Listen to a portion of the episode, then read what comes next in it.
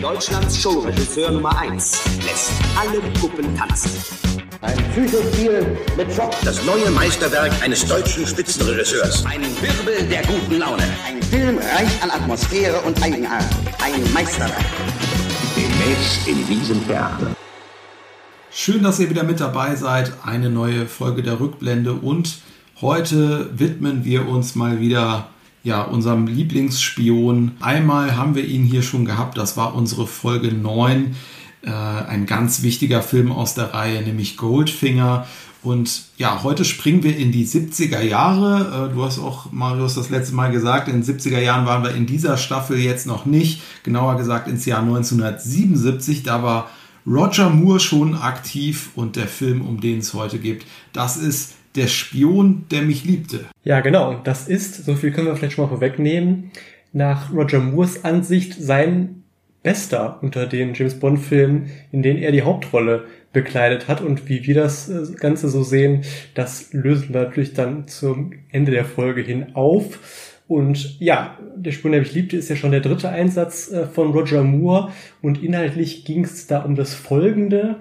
Ähm, James Bond wird nämlich auf den Fall eines verschwundenen britischen Atom-U-Boots angesetzt und hinter diesem Verschwinden steckt der Meeresbiologe Karl Stromberg, gespielt von Kurt Jürgens, der mit Hilfe eines perfiden Plans einen Atomkrieg provozieren will. Und als die Sowjetunion auf die gleiche Art und Weise ein U-Boot verliert, beschließen beide Geheimdienste, zusammenzuarbeiten. Und als Folge dessen bekommt Bond dann die Partnerin, Major Amasova, genannt Triple X, das ist Barbara Bach, zur Seite gestellt. Und pikant an der ganzen Geschichte ist, Bond hat kurz zuvor auf einer anderen Mission Amasovas Lebensgefährten, der seines Zeichens ebenfalls sowjetischer Agent ist, getötet. Und Amasova hat dann eben daraufhin sich geschworen, ihren Lebensgefährten zu rächen. Ja, und in Sachen filmhistorischer Einordnung haben wir natürlich über James Bond, wie ist die Reihe entstanden, was prägte aber eigentlich den Agentenfilm auch im, im Zuge dieser ersten Produktionsjahre von James Bond. Da haben wir eben in unserer Goldfinger-Folge ja schon drüber gesprochen. Da können wir es heute hier natürlich ein bisschen ähm, kürzer fassen. Wir hatten damals ja auch schon herausgefunden, Goldfinger war eigentlich so, ja, der Moment, wo dann wirklich diese null null sieben Erfolgsformel auch ähm, gefunden wurde und die ja immer wieder angewandt wurde, dann von Bond selber auch, aber ähm, von den ganzen anderen Filmen, die es dann so zweitklassig, drittklassig, wie auch immer in dieser Agentenfilmwelle gab. Und ja, jetzt ist ja ein bisschen die Frage, worauf man nochmal eingehen kann, wie hatte sich jetzt die Reihe entwickelt, wie hatte sich aber auch das Umfeld entwickelt, ne?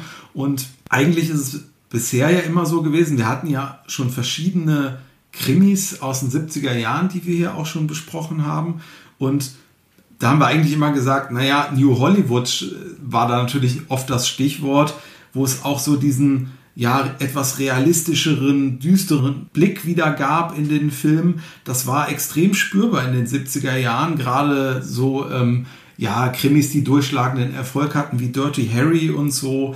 Der Actionfilm, der ja eher in den achtziger Jahren kam, der war noch nicht so unglaublich ausgeprägt, aber auch so die Kriminalfilme der Zeit in den siebzigern hatten schon durchaus mehr Action-Elemente, waren etwas actionbetonter. Und im Agentenfilm Drei Tage des Kondor, so ein Titel aus den siebziger Jahren, den wir ja auch schon in dem einen oder anderen Podcast immer mal so genannt hatten, wenn wir gesagt haben, naja, da hat man auch ähm, so ein bisschen andersartige Agentenfilme gemacht. Ich glaube, als wir Ipcress, als ja vielleicht einer so der ersten Filme der sechziger, der es da anders äh, angegangen ist in diesem Agentenfilm-Metier, ähm, da hatten wir das so in der Folge genannt, wo es ja auch so ganz stark um Misstrauen in den eigenen Reihen geht, also der Agent ist nicht mehr nur so äh, beauftragt von seiner Regierung und geht dann raus in die Welt, sondern muss da auch in den eigenen äh, Reihen schauen, ist da denn alles ähm, richtig, also durchaus kritisch. Und da kann man ja unter dem Strich sagen, das hat man bei null null sieben jetzt gar nicht so bemerkt. Da gibt es zwar auch Veränderungen, aber die Gesetze, die Erfolgsformel, die ist eben schon sehr gleich geblieben. Also eigentlich ist null null sieben hier ja, eher so eine Ausnahmeerscheinung, gerade mit diesen humorbetonten ähm, Roger Moore-Bonds, die es da ja äh, jetzt gibt. Und ja, man kann nochmal sagen, die Agentenfilmwelle nach dem Typ der sechziger Jahre, die ist ja eigentlich so ein bisschen zum Erliegen gekommen. Äh, vormals war die Formel stilprägend für diese ganzen Filme, aber das Umfeld ist halt eigentlich ein ganz anderes geworden. Wobei man sagen muss, es gibt so verschiedene Filmgenres, die durchaus auch Einfluss auf die null null sieben-Reihe hatten, dann gerade in den äh, siebziger Jahren, Leben und Sterben lassen, dann der erste Moore-Film, äh, wo man jetzt ganz stark diesen Blaxploitation-Einfluss natürlich äh, merkt. Dann der Folgefilm Moonraker, da wird ja auch oft so ein bisschen der Vergleich natürlich zu Star Wars ähm, gesucht, nicht ganz so ohne Grund, äh, weil es eben ganz viele Weltraum-Szenen da gibt. Aber der vorliegende Film ist eigentlich so ein bisschen so, wie man Bond kannte, nur mit Roger Moore und ein bisschen mehr Humor, kann man sagen.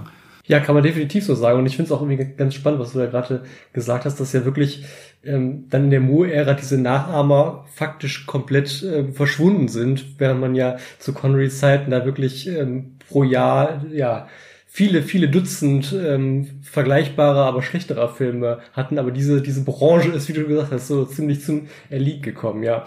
Ähm, was natürlich eine Parallele auch wieder ist zu unserer ersten Besprechung, auch hier im vorliegenden, vorliegenden Film liegt dem Werk ein gleichnamiger Roman von Ian Fleming zugrunde. Ähm, inhaltlich muss man also sagen, große Unterschiede, denn bei Goldfinger hat man sich ja doch so im Grundgerüst erstmal so durchaus an der Handlung des Romans orientiert. Klar, auch damals schon das so ein bisschen zeitgemäßer angegangen und hier und da, ähm, ja, im Sinne des Films, sage ich jetzt mal, das vielleicht noch ein bisschen vergrößert. Aber beim vorliegenden Film muss man sagen, es ist wirklich nur der Romantitel Der Spion, der mich liebte. Denn der Roman, ich habe den mal vor ein paar Jahren ähm, auf einer Reise gelesen, ist auch relativ dünn und auch eine sehr kleine und jetzt ähm, recht unbondige oder unverfilmbare Geschichte, die auch so vom von ähm, stilistisch sehr ungewöhnlich für Ian Fleming war, denn das war quasi eine Ich-Erzählung aus der Sicht einer Frau, da vielleicht auch schon, merkt man dann schon am Titel, Der Spion, der mich liebte, es ist eine mhm. Frau, die so ihre Sichtweise erzählt und die eben Bond zufällig begegnet und ja, Bond ähm, befreit sie eben aus den Fängen von Verbrechern. Aber das ist, wie gesagt, so eine, so eine Story, die so sehr im Kleinen bleibt und jetzt für, für einen James-Bond-Film aus den siebzigern überhaupt gar keinen Anreiz geliefert hätte, jetzt weder storytechnisch noch von Schauplätzen et cetera pp. Und es war dann auch so, dass schon Ian Fleming noch zu Lebzeiten bestimmt hatte, ähm, dass der Roman ähm, in dem Sinne nicht verfilmt werden darf, also dass man, dass man allenfalls eben den Romantitel ähm, verwenden konnte, weil er eben wohl mit dem Roman auch sehr unzufrieden war. Ja, ist ja sehr bemerkenswert, zumal er ja die Rechte, auch neue Geschichten zu erfinden, mit abgegeben hatte. Also dieser Deal ist ja schon gemacht worden. Das spricht ja dafür, dass er jetzt nichts total dagegen hatte, dass man mit seinem Werk auch irgendwie weiter umgeht. Aber ja, dieser Roman muss ihn selber so schlecht gefallen haben, dass er gesagt hat, ihr könnt alles machen, aber bloß nicht dieses Buch originalgetreu verfilmen, wobei das ja sehr interessant ist, dass du sagst, das wäre gar nicht so leicht dann aufgrund der Erzählform et cetera auch äh, möglich gewesen. Und ja, als man sich eben aber entschieden hatte, es soll auf jeden Fall so sein, dass unter dem Titel Der Spion, der mich liebte, The Spy Who Loved Me, ein neuer Film entstehen soll, war man dann ja praktisch dazu gezwungen, auch äh, was Neues zu erfinden. Und die Arbeiten ähm, für eben diesen neuen Bond-Film ähm, aus dem Jahr siebenundsiebzig, die begannen im Prinzip erstmalig schon ähm, neunzehnhundertvierundsiebzig. Ähm, und eigentlich war die Phase, bis man dann in die konkretere Vorproduktion eingestiegen ist, auch schon sehr ja, von vielen Diskussionen geprägt. Man hat wohl ein Dutzend verschiedene Autoren oder mindestens ein Dutzend ähm, Treatments verfassen lassen und ja, war auch regelrecht so ein bisschen auf der Suche, in welche Richtung soll es jetzt ähm, gehen. Letztlich gibt es ja jetzt zwei Namen, denen letztlich die Arbeit hier zugerechnet wird. Ein Name davon, der ist sehr vertraut, was die null null sieben-Reihe angeht, nämlich Richard Maybaum, der war ja schon öfter in Erscheinung getreten. Der andere, Christopher Wood, der wurde von Lewis Gilbert eingebracht und damit sind wir beim Regisseur, denn ähm, ja, das ist ja derjenige, der diesen Film eben auf dem Regiestuhl verantwortet hat und über den werden wir dann natürlich gleich nochmal sprechen. Ähm, vielleicht vorher so ein bisschen zu den numerischen Fakten. Ähm, der Film hat vierzehn Millionen Dollar Budget gehabt. Das ist gleich doppelt so viel wie der Vorgänger. Also man hat echt das Budget nochmal wahnsinnig vergrößert, aber dennoch war der Film locker rentabel. Äh, es war ein unglaublich erfolgreicher äh, Bond an der Kinokasse. Ähm, ich habe gelesen, der erfolgreichste seit Feuerball. Gibt aber, glaube ich, auch ein paar Quellen, die sagen, er ist eigentlich bis dato der erfolgreichste gewesen. Ne? Genau, ich habe auch dieses ähm, Buch hier äh, von Roger Moore, auch tatsächlich äh, Bond über Bond, und da sind auch die ähm, Zahlen äh, nachgewiesen, und danach war es ähm, mit hundertfünfundachtzig Millionen Dollar der bis dato erfolgreichste. Ähm, Internetquellen gibt es teilweise auch, die das auch so sehen, aber da weiß man natürlich immer nicht, wie ist es dann auch mit Inflationsbereinigung et cetera pp. Aber er war auf jeden Fall, glaube ich, sehr erfolgreich, und auch was die ähm, Besucherzahlen in Deutschland angeht, habe ich auch schon mal häufiger gelesen, mit ja fast acht Millionen Kinobesuchern nur in der Bundesrepublik, so glaube ich auch einer der absolut erfolgreichsten. Also es war schon jedenfalls ein sehr, sehr großer Erfolg. Ja. Genau, in Deutschland ging es los in den Kinos am fünfundzwanzigsten achten neunzehnhundertsiebenundsiebzig ähm, im Heimatland England. Da hatte man neunzehnhundertsiebenundsiebzig die einmalige Chance, äh, die Premiere am siebten siebten siebenundsiebzig stattfinden zu lassen. Ja. Und die hat man, äh, das hat man auch tatsächlich äh, geschafft. Das hat natürlich wunderbar gepasst. Ja, bevor es soweit war, hat man an verschiedenen Orten gedreht. Die James-Bond-Produktion lässt sich da natürlich nie lumpen, was exotische Drehorte angeht. Das ist hier auch wieder nicht anders oder ganz im Gegenteil besonders beeindruckend eigentlich. Also neben England war man in Kanada, man war in der Schweiz, man war natürlich in Ägypten, was ja hier, wie ich finde, sehr ja, einprägend auch eingefangen ist. Unter anderem eben auch bei dieser Son et Lumière Show, die ja bis heute, glaube ich, so eine große Touristenattraktion da ist, ähm, wo ja Teile der Handlung äh, spielen. In Sardinien war, auf Sardinien war man und auf äh, den Bahamas, wo ja was, glaube ich, so als Handlungsort gar nicht in Erscheinung tritt, aber nee. Wo man dann diese ganzen Trickaufnahmen mit Modellen im Wasser gemacht hat, und da gab es ja auch einiges, was man so ja über und unter Wasser äh, bewegt hat in diesem Film. Und in dem Zusammenhang vielleicht auch interessant, bereits neunzehnhundertfünfundsiebzig flog ähm, Produzent Broccoli zusammen mit dem legendären Production Designer Ken Adam, der ja sehr für die Bond-Reihe steht und auch bei diesem hier wieder äh, dabei war, nach Tokio äh, zur dortigen ähm, Weltausstellung Expo. Und das fand ich auch deswegen interessant, weil wir hier schon einige Male ähm, festgestellt haben, auch bei Thomas Crown zum Beispiel, dass sich ja gerade so Production Designer auch sehr gerne ja inspirieren lassen von dem, was dann so ja an allerneuesten ja Kunstthemen, äh, Architekturthemen, äh, was da eben so präsentiert wird. Und da ist natürlich gerade diese Weltausstellung dann immer besonders interessant. Und wenn man so guckt, was in diesem Film stattfindet, da gab es nämlich in Tokio die Meeresausstellung Aquarius, wo ein ja, berühmter Architekt eben so eine futuristische Meeresstadt äh, in einem Abstand von zweihundert Meter vor der Küste hat entstehen lassen. Und da war man dann kurz in Überlegung, ob das nicht quasi für diesen Karl Stromberg und seine Behausung auch ein Drehort sein äh, könnte. Man hat dann das letztlich verworfen, das als Original Drehort zu verwenden. Es war aber in jedem Fall so, dass es ja eine Inspiration letztlich war, und äh, Ken Adam hat dann mit den Eindrücken, die er da auch ähm, vorgefunden hat, äh, sich dann an seine Set-Entwürfe gemacht, die man letztlich ähm, dann im, im Studio nachgebaut hat. Ich finde, man hat auch ein bisschen gemerkt, dass er ein bisschen was anders machen wollte als in seinen früheren Filmen. Da waren ja so die Formgebungen sehr kantig. Hier merkt man jetzt, das ist plötzlich alles ein bisschen rund geworden. So viel vielleicht ein, ein, ein Wort zu Ken Adam und der Produzent Broccoli. Ich habe ihn gerade erwähnt. Da gibt es auch eine Veränderung, weil es war ja immer ein Produzentenduo. Das hat sich hier aber geändert. Ja, genau. Es war ja für Albert Broccoli ein ganz besonderer Film, denn er war erstmals ganz allein in der Ver- Verantwortung, denn sein langjähriger Partner Harry Saltzman, ja, der war in leider in finanzielle Schieflage ähm, geraten und musste dann in der Folge seine Anteile verkaufen und ist dann entsprechend auch aus der Produktion ausgestiegen. Insofern ja, wie ich schon sagte, ein ganz besonderer Film für Albert Broccoli, schon so ein bisschen auch so eine Weichenstellung. Inwiefern geht das jetzt in kommenden Jahren noch erfolgreich weiter? Und vielleicht, inwiefern kann er auch der Produktion jetzt noch mehr seinen eigenen Stempel aufdrücken? Insofern, ja, war es natürlich eine Produktion, die man auch von Produzentenseite vielleicht mit noch mehr Spannung erwartet hat als die vorangegangenen Filme.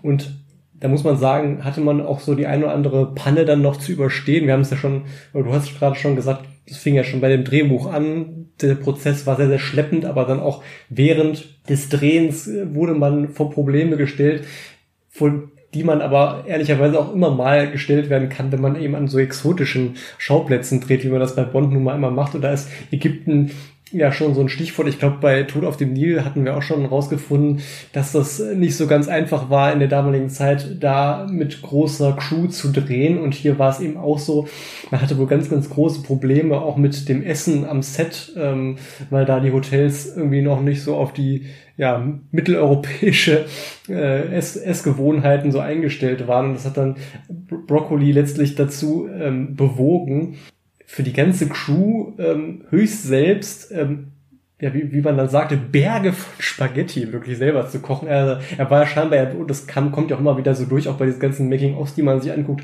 wirklich auch so eine Art Vaterfigur dann ähm, letztlich für die Crew und die Produktion. Und das finde ich dann auch wieder so ein ganz prägnantes Beispiel. Da gibt's dann auch so ganz nette Bilder, wie er da wirklich so vor den Kochtöpfen steht und da eben so ein bisschen die Crew, die wohl auch dann ähm, ja zwischenzeitlich dann bei nicht mehr ganz so guter Laune war, eben wieder so ein bisschen auf die Spur gebracht hat.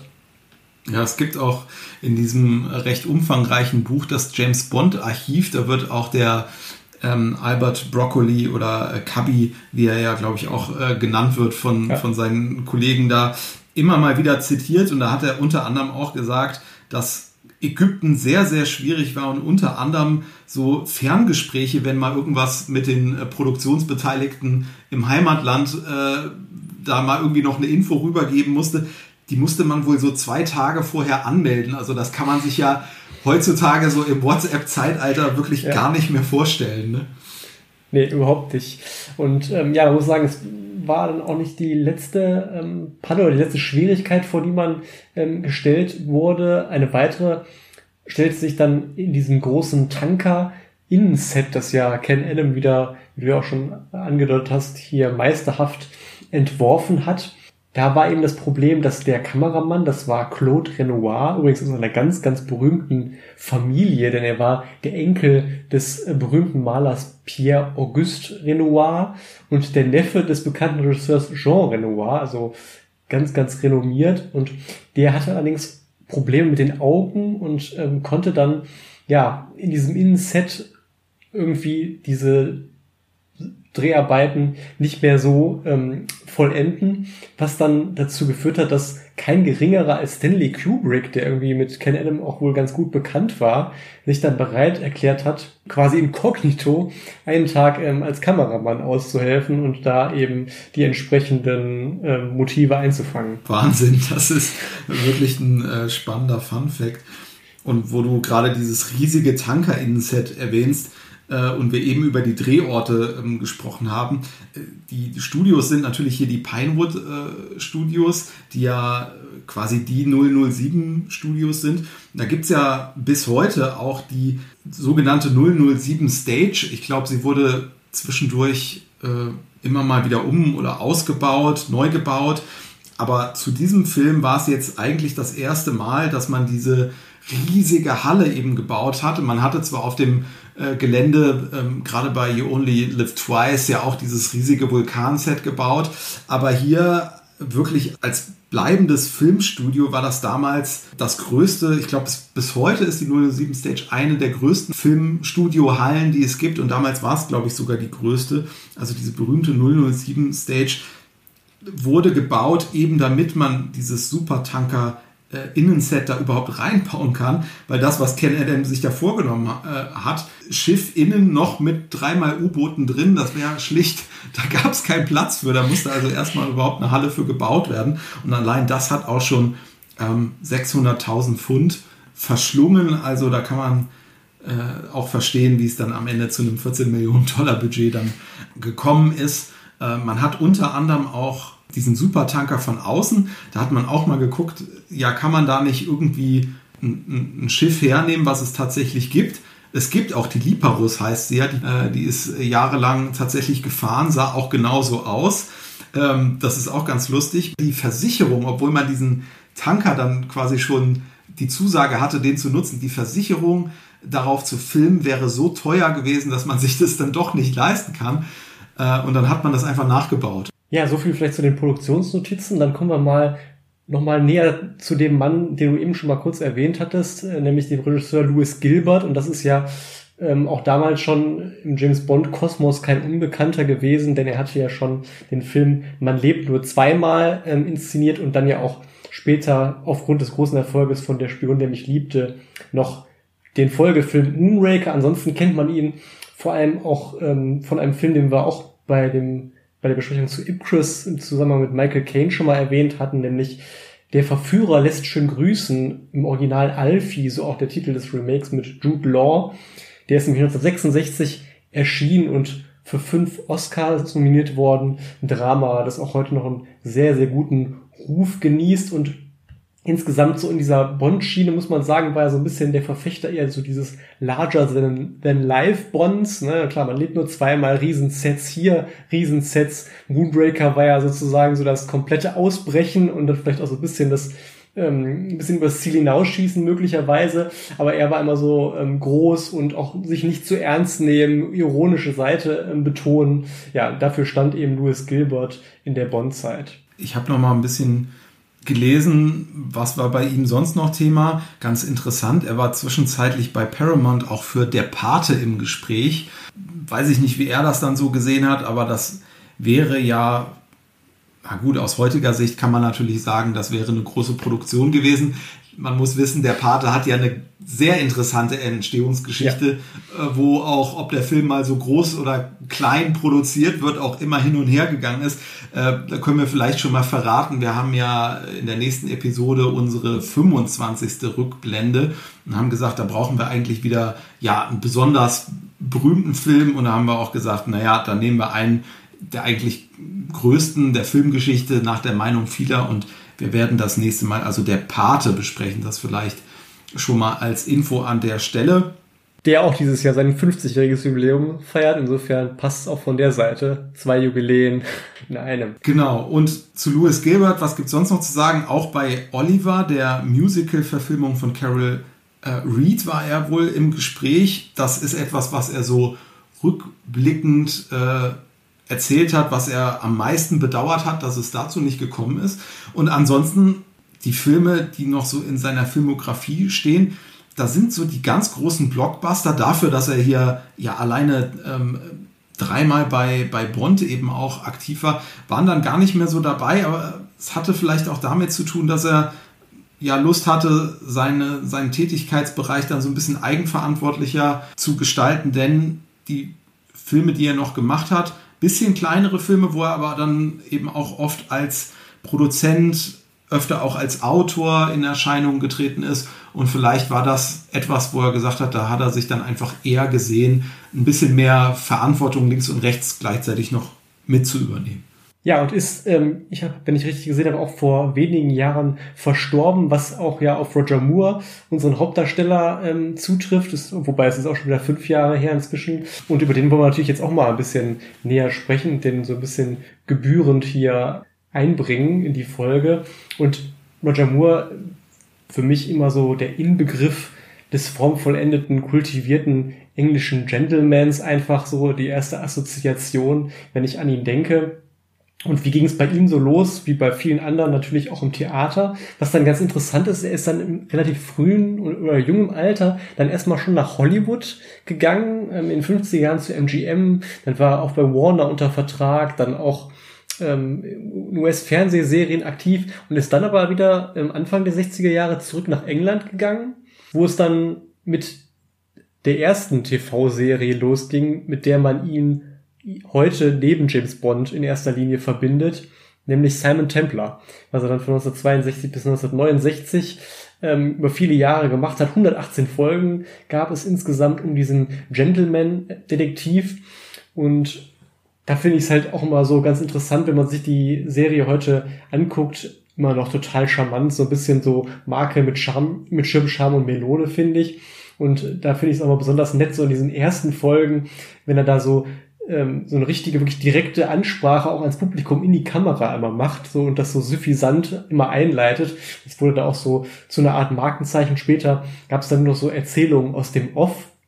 Und auch wenn man sich eben heute Simon Templar so ein paar Folgen anschaut, merkt man schon so, ja, da konnte er eigentlich schon so ein bisschen für James Bond proben. Also in seiner Interpretation des Simon Templar, da steckt eigentlich auch schon ganz viel von dem drin, was er dann später ähm, bei James Bond gemacht hat. Also wer sich das mal ansehen will, gibt's auch wieder auf D V D erhältlich. Total nette, charmante Serie.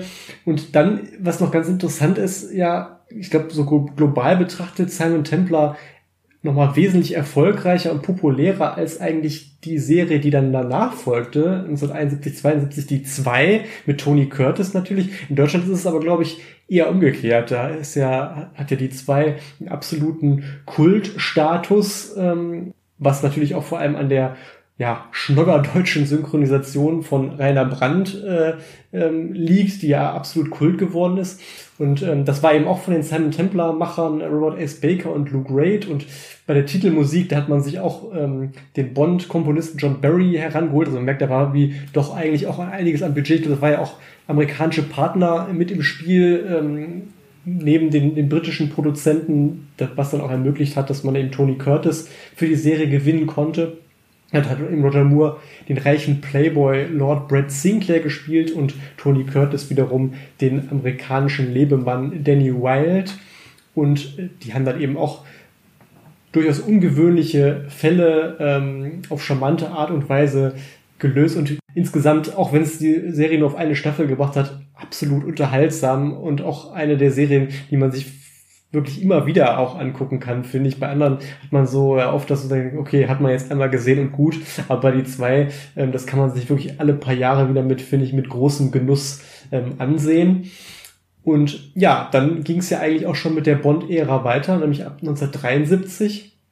Roger Moore war auch schon vorher immer mal im Gespräch gewesen, insbesondere auch nach dem ersten Ausstieg von Sean Connery nach Man lebt nur zweimal. Da gab es aber dann wohl Verzögerungen rund um die Vorproduktion, was dann Roger Moore dazu veranlasst hat, dann doch nochmal für eine weitere Staffel Simon Templar zu unterschreiben. Wie es dann weitergeht, wissen wir heute. Es gab erstmal den einen Film mit George Lazenby, dann die Rückkehr von Sean Connery zu Diamantenfieber und der erneute Rücktritt. Und ja, nach diesem zweiten Rücktritt von Sean Connery hat man sich dann eben erneut an Roger Moore gewandt und dann kam es eben zur Zusammenarbeit, die ja dann auch sehr erfolgreich und lange wert. Und was man auch sagen muss, wenn man jetzt rein die Eon Productions James Bond Filme heranzieht, ist Roger Moore bis heute der James Bond mit den meisten Einsätzen. Und wenn man sich jetzt auch mal die äh, Craig-Ära anguckt, die ja, was die Jahre angeht, nochmal wesentlich länger war als Roger Moore, und er hat nur zwei, hat zwei Filme weniger untergebracht, mit teilweise vier, fünf Jahren Abstand zwischen den einzelnen Filmen, kann man ja auch schon die Prognose wagen, das wird vielleicht nie wieder einer erreichen, so viele Filme. Da muss man wahrscheinlich schon so Marke Tom Cruise sein und das irgendwie über dreißig Jahre durchziehen, äh, die Rolle, dass man da auf sieben Filme kommt, wenn die Abstände inzwischen eben so groß werden. Ja, und was machte sonst so die Moore-Ära aus? Er hat eben noch, noch mal mehr Humor und Selbstironie in die Reihe gebracht, was letztlich auch dazu führte, dass so diese Parodien, die es ja so in den frühen Jahren auch so zur Connery-Zeit, wenn man auch in diese Casino Royale-Verfilmung beispielsweise in den sechziger Jahren denkt, letztlich überflüssig worden, weil die Roger Moore-Filme selbst schon eben so humorbetont und so selbstironisch waren. Dann war er eben noch mehr auch der Gentleman als Sean Connery, der durchaus so auch so recht kernig und auch ja recht rabiat teilweise auch den Frauen gegenüber so aufgetreten hat. Das hatte man bei Roger Moore weniger. Und nicht wenige sagen auch, seine Interpretation kommt sogar an den Roman Bond noch näher heran. Ja, und dann ist es ja immer so ein bisschen so die Gretchenfrage, welcher Bond ist jetzt so sein Pers- der persönliche Liebling, und da muss ich immer sagen, so traditionell hat er bei mir tatsächlich Roger Moore so ganz, ganz hauchdünn, so eine Mini-Nasenspitze, ähm, eben die Nase vorn sogar gegen Sean, gegenüber Sean Connery, der ja so generell, ähm, denke ich, bei den allermeisten Bond-Fans der, der Favorit ist. Was ich immer so ein bisschen darauf schiebe, dass ich so durch, durch die Verbundenheit auch zu Simon Templar, die Zwei, das sind auch so zwei Serien, die ich immer unheimlich gerne gucke, vielleicht so mit dieser Roger Moore Art des James-Bond-Darstellens nochmal so ein bisschen ähm, enger bin und diese humor humoristische Art und diese ironische Art eben nochmal ein bisschen mehr mag als diese Connery-Darstellung, ähm, wobei auch schon Connery auch trotzdem natürlich ganz, ganz toller Bond war und auch insgesamt einer meiner Lieblingsschauspieler aus der Zeit. Ja, man kann ja auch sich überlegen, wie wäre es jetzt gewesen, hätte man immer mit diesem Versuch, einen ähnlichen Typen zu besetzen wie Sean Connery, hätte das so lange Erfolg haben können oder war es dann vielleicht einfach mal richtig ein bisschen was zu verändern? Und ich glaube auch so der, ja, die wichtigste Veränderung, die man hier merkt, das ist eben vor allem dieser Humor und diese Selbstironie, die man jetzt nochmal ähm, ähm, hier reingebracht hat, auf jeden Fall. Ja, genau. Und das ist nämlich auch so ein gut, guter Punkt, denn ähm, unterm Strich wird man wohl sagen können, dass die Qualität der Filme der Roger Moore-Ära nicht ganz an die, im Durchschnitt an die ähm, Qualität der Sean Connery-Filme heranreicht, aber trotzdem finde ich auch wichtiger Punkt, dass man eben den Einfluss von Roger Moore auf den lang anhaltenden Erfolg der Reihe nicht unterschätzen sollte, denn man muss mich ja auch nochmal vergegenwärtigen, wann hat er losgelegt? neunzehnhundertdreiundsiebzig, das war noch eine Zeit, wo eigentlich noch unklar war, ob Bond ohne Sean Connery überhaupt funktionieren kann, denn Im Geheimdienst ihrer Majestät mit George Lazenby, klar, der gilt heute bei vielen Fans als einer der absolut besten Filme überhaupt, ähm, und der James-Bond-Film.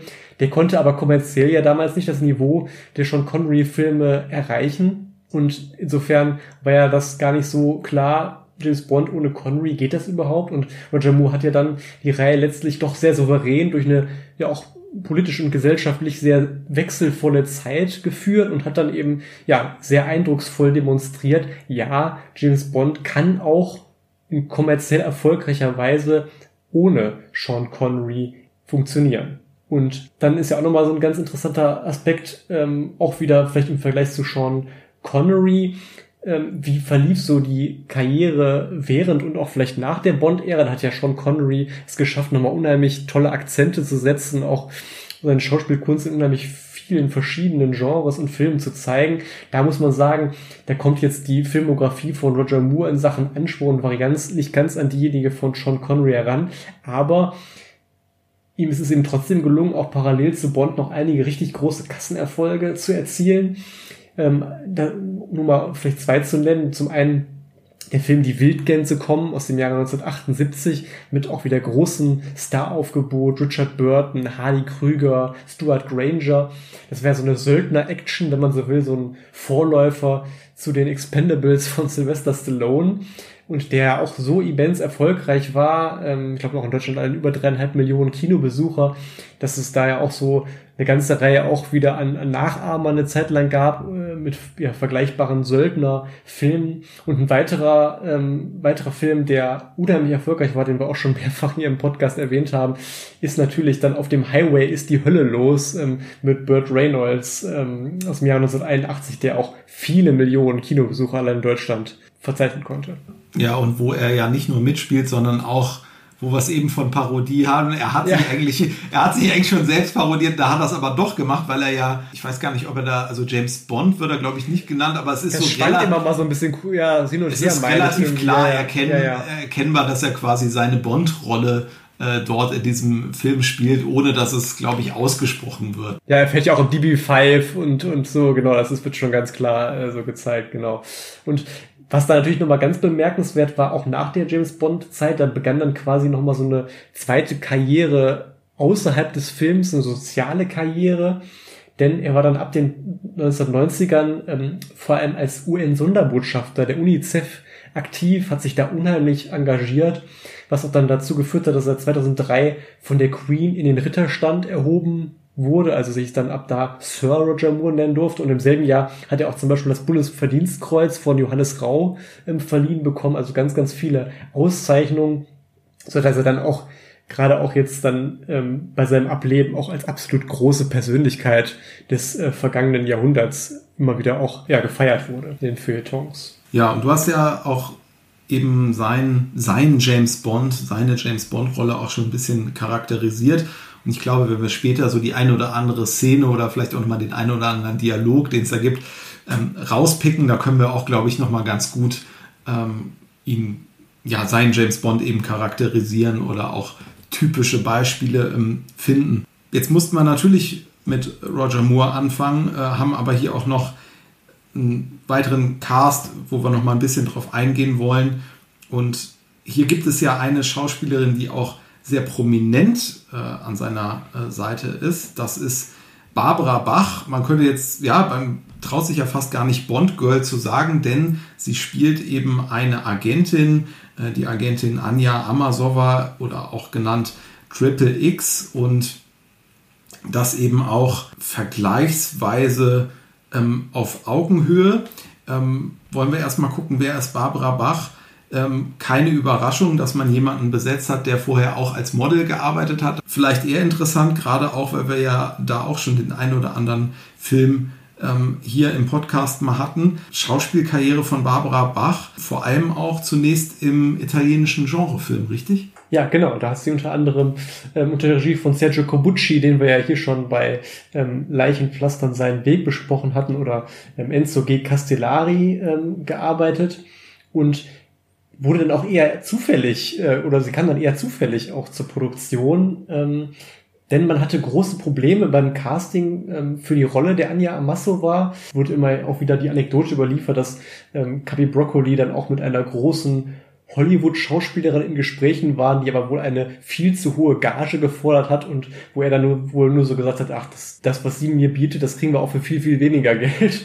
Und äh, dann kam so ziemlich zufällig, ähm, dass ein Freund von Barbara Bach irgendwie mit Kabi Broccoli zusammentraf und gesagt hat, ja, ich habe hier so eine bekannte junge Schauspielerin, wer weiß, vielleicht habt ihr eine kleine Rolle für sie. Und dann meinte eben Broccoli, ja, stell, stell die doch mal vor. Und dann waren sie eben so begeistert und haben gesagt, das ist nicht nur eine für irgendeine kleine Rolle, das, das könnte hier unsere Anja Amasova sein, und hat sie dann relativ kurz vor Drehstart tatsächlich für diese weibliche Hauptrolle engagiert, was ihr dann natürlich dann kurzfristig einen absoluten Karriereschub auch ähm, verschafft hat. Allerdings war der Erfolg dann nicht mehr allzu lange halten. Sie hat sich dann relativ schnell dann schon in, ins Privatleben ähm, zurückgezogen. Das konnte sie auch, denn sie hat keinen geringeren als Ringo Starr, Schlagzeuger der Beatles, geheiratet. Und wie es dann auch immer wieder so das Leben so spielt, äh, ganz witzig, witzig noch, ähm, sie waren dann später auch unter anderem Nachbarn wieder von Roger Moore in Monaco. Also man hat sich dann Jahrzehnte später nach dem Dreh sozusagen auf privater Ebene ähm, wieder getroffen. Ja, und die Figur, hast du ja schon gesagt, ähm, ist ziemlich auf Augenhöhe, ähm, die Anja Amasova, was man ja zu der damaligen Zeit noch gar nicht so gewohnt war. Aber auch schon, und das zeigt sich auch schon so ein bisschen ähm, im Sinne von Gewöhnung, an der Einführung, denn ähm, hier wird sehr geschickt mit der Erwartungshaltung der Zuschauer gespielt, die eine solche Rolle einer Frau vielleicht gar nicht so zugetraut haben zu der Zeit. Denn die Einführung ist dergestalt, dass schon in Szenen vorab die Rede von einem Agenten Triple X die Rede ist und dieser dann eben aufgrund dieser Vorfälle äh, mit den U-Booten ja, gerufen werden soll. Und dann gibt es so eine Überblende zu einem Paar, das im Bett liegt. Also man sieht einen Mann und eine Frau, und der Mann vom Optischen entspricht eben so diesem Agententyp der damaligen Zeit, sodass man intuitiv natürlich direkt denkt, okay, es geht hier um einen Agenten, der heißt Triple X, und wir sehen hier einen Mann, der sieht so ungefähr aus wie so eine Mischung aus Sean Connery und George Lazenby, dann wird wohl er gemeint sein. Und dann ist eben die große Überraschung, als es dann zu so einem Funkspruch kommt, da hört man irgendwie so eine Stimme, gerufen wird Triple X oder so ähnlich, und dann geht im Endeffekt nicht er äh, ran, sondern er, glaube ich, reicht dann dieses Gerät weiter an sie, und dann, wo man dann eben realisiert, oh, Agent Triple X ist nicht er, sondern eben eine Frau. Ja, total ähm, tolle Szene, gerade für die Zeit, und auch gleich zu Beginn ja, das fast so ein bisschen parallel, also keine Parallelmontage, aber man hat unmittelbar davor ja auch das erste Mal Bond in diesem Film gesehen, der eben dann auch quasi nach Feierabend auf dieser Skihütte da mit einer Dame ähm, beschäftigt ist, auf dieser Berghütte. Und ähm, das ist diese Szene, wo sie ja dann, äh, bevor er da irgendwie ähm, rausfährt und letztlich auch springt, äh, nochmal sagt, äh, James, ich brauche dich. Und er, er antwortet England auch. Aber sieht man eben auf, welchem, auf welcher Seite des eisernen Vorhangs auch immer. Scheinbar scheint das überall so zu sein, dass so nach Feierabend die Agenten äh, sich quasi zwangsläufig dann äh, mit dem jeweils anderen Geschlecht äh, beschäftigen gerne. Ja, in der Tat, das ist eine sehr, sehr schöne Spiegelung da schon zum Einstieg. Und du hast es ja eben auch schon angedeutet, was ja wirklich das Besondere an, an, an Massova ist, gespielt eben, oder in der Interpretation dann auch von Barbara Bach, sie ist eben ungemein selbstbewusst, ist wirklich nahezu oder nicht nur nahezu, sondern auf Augenhöhe und stellt dann eben auch so eine gewisse Antwort auf die ähm, Frauenbewegung, die ja damals auch ähm, immer mehr Zuspruch bekommen hat da. Ne? In Teilen ja sogar m, hat sie dann auch der Bond-Figur so ein bisschen eine Nasenlänge voraus. Ne? Also als sie da beide so dem Mikrofilm hinterher luchsen, letztlich trickst sie ja sogar den Bond so ein bisschen aus, auch wenn sich dann Stimmt. herausstellt, dass dieser Mikrofilm gar nicht so äh, wertvoll, glaube ich, war, wie ähm, gedacht. Sie ist natürlich schon letztlich, wie könnte es anders sein, auch diesem Bond-Charme, äh, also so viel Spoiler ist, glaube ich, gerade bei dem Film, den hat jetzt sicherlich jeder auch mal äh, gesehen, und dieser Aspekt, dass sie sich ja an ihm rächen will, also letztlich erliegt sie natürlich dem äh, Bond-Charme, äh, aber gerade wenn man eben vergleicht, die anderen Bond-Girls, gerade direkt im vorhergehenden Film, die ja doch etwas, naja, man könnte nett sagen, hilflose, vielleicht aber auch ein bisschen dümmliche Miss Goodnight beim Mann mit dem goldenen Colt. Das ist ja schon ähm, ein, ein Riesenunterschied. Also weibliche Agentinnen gab es zwar immer mal, auf der einen, auf der anderen Seite auch in der Filmreihe, aber keine war äh, unserem Bund äh, Helden hier so ebenbürtig. Das kann man schon sagen, auf jeden Fall. Ja, genau, weil sonst, ähm, ob es jetzt äh, Goodnight war oder ich glaube bei, bei Feuerball gab es so eine ähnliche Konstellation auch schon mal, dass man dann von, vom M I sechs so eine junge Agentin äh, geschickt hat, die dann James Bond so gewissermaßen unterstellt war und ihm dann so, ja, eben zur Seite gestellt wurde, um ihm so ein bisschen ein paar Hilfstätigkeiten zu übernehmen. Aber hier ist es ja wirklich so, okay, sie kommt auch von einem anderen Geheimdienst, aber hat dort auch die gleiche formale Position wie James Bond, sodass man sozusagen auch ja schon ja rein formal fachlich schon allein auf Augenhöhe agiert.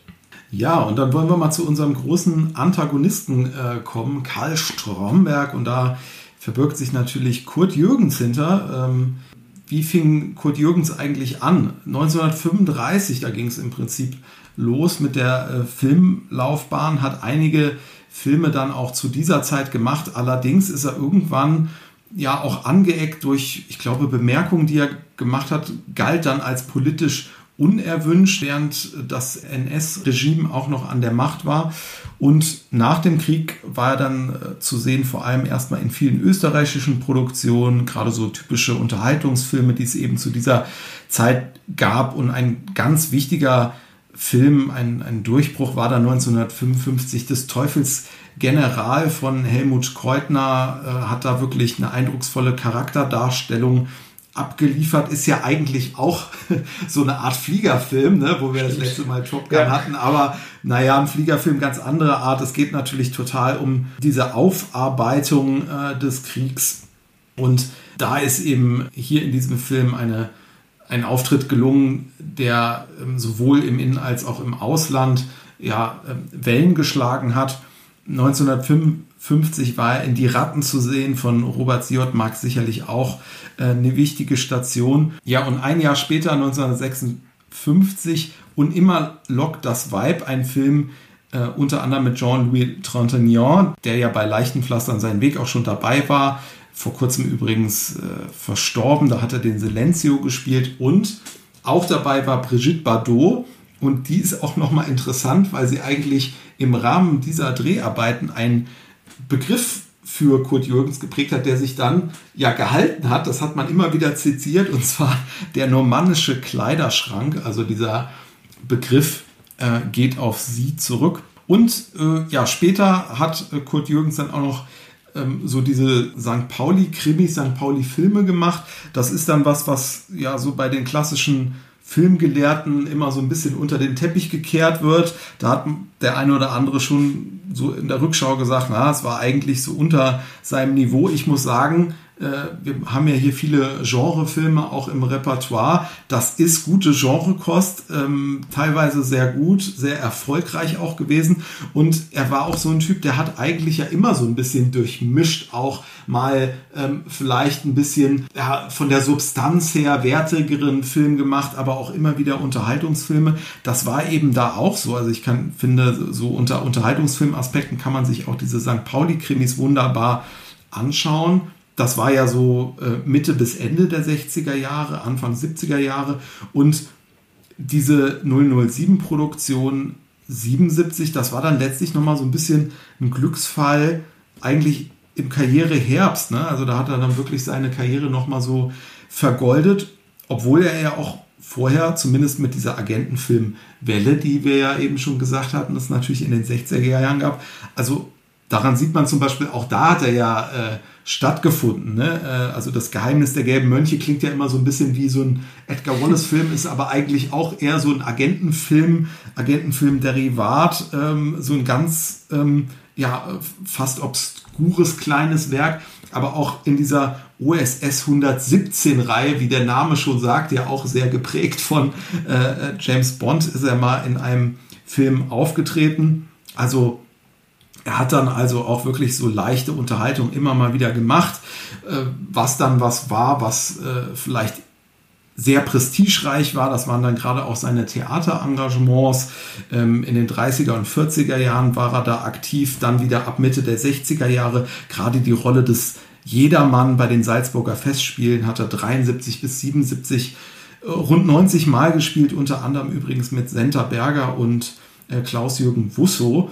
Und auch etwas, was meistens so in so einer Kurt-Jürgens-Rückschau immer so ein bisschen ähm, runterfällt. Klar, ist ein anderes Medium, aber das sind so seine ähm, Fernsehauftritte. Und gerade wir, die ja öfter auch schon eben Kriminalfilme ähm, besprochen haben und dann auch hier und da immer gesagt haben, ähm, sind die Leute irgendwie noch in spannenden T V-Krimi-Episoden ähm, aufgefallen. Da muss ich echt sagen, Kurt Jürgens war dann äh, eben in den siebziger Jahren auch bei so den großen deutschen Krimiserien zumindest ab und an mal zu sehen.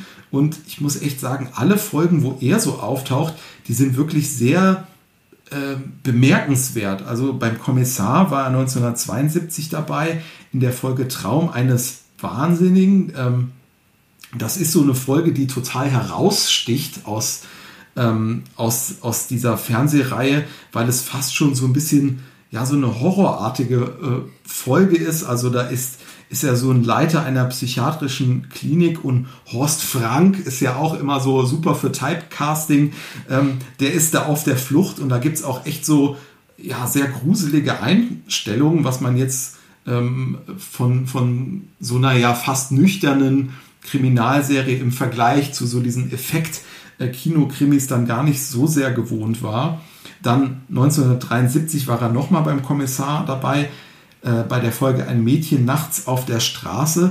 Da ist er zu sehen mit Uschi Glas und das war neunzehnhundertdreiundsiebzig der erste Ausflug von Uschi Glas in eine T V-Serie überhaupt. Also man darf ja nicht vergessen, dreiundsiebzig war Uschi Glas der absolute Superstar schlechthin. Also Kurt Jürgens und Uschi Glas zusammen in einer Krimi-Episode mal ebenso im Fernsehen, absolut aufsehenerregend.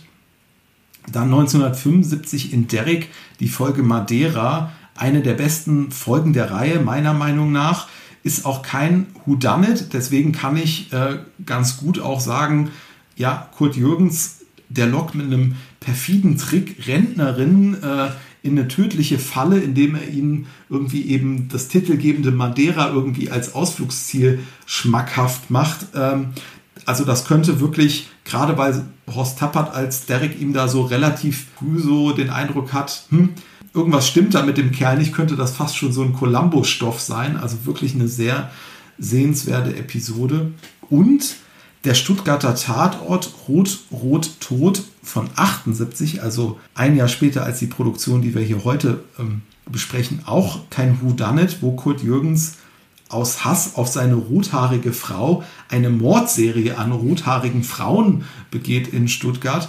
Und da habe ich jetzt gesehen, dieser Tatort hatte eine Einschaltquote von sechsundzwanzig Komma fünfundsiebzig Millionen Zuschauern. Ähm, das ist einerseits der erfolgreichste Tatort aller Zeiten und andererseits die Zahl stellt sogar so diese Wetten-dass-Folgen dieser Jahre, glaube ich, sogar in, äh, in den Schatten. Also das ist Wahnsinn, kann man sich heute überhaupt nicht mehr vorstellen, wie viele Leute sich da hinter dem Fernseher versammelt haben. Ja, das ist so W M-Halbfinale äh, Fußball, so die Quote, die, die heute noch so erreicht wird vielleicht, das ist schon ja, unvorstellbar, absolut. Ja, was ich generell an Kurt Jürgens immer wieder faszinierend finde, wenn ich ihn sehe, ist wirklich so diese Stimme und die Betonung, ähm, mit der er spricht. Das gibt ihm immer so eine total einmalige und unnachahmliche Aura irgendwie und man, ich finde, man merkt auch so ein bisschen, dass er sich dieser Wirkung auch so total bewusst war und mit dieser Wirkung auch so ein bisschen spielt oft und deswegen sehe ich ihn auch unheimlich gerne auch eben in, in genannt, den genannten Fernsehkrimis ähm, und was noch ganz nett war ähm, im Sinne von ähm, Verbindung zu Roger Moore, der Kurt Jürgens hat Roger Moore nämlich mit dessen Gattin später dann tatsächlich ein paar Tage bei sich wohnen lassen, als die dann ähm, nach einem passenden Domizil in der Schweiz äh, gesucht haben und ähm, was dann letztlich auch dazu geführt hat, dass ähm, ja die Moors sich gewissermaßen dann äh, später dann auch tatsächlich selber ähm, oder selber in der Schweiz häuslich geworden sind. Ja, ich habe auch gesehen, Roger Moore war auch Gast auf der Hochzeitsfeier von Kurt Jürgens. Er hatte ja mehrere, also in, der, in dem Fall äh, die Hochzeitsfeier von ähm, Kurt und Margie Jürgens. Ähm, ist ganz interessant vielleicht als Tipp, der Nachlass von Kurt Jürgens, der wurde ja aufgearbeitet vom Deutschen Filminstitut und ist tatsächlich sehr umfangreich auch online einsehbar. Also da hat man so ein Online-Archiv gemacht.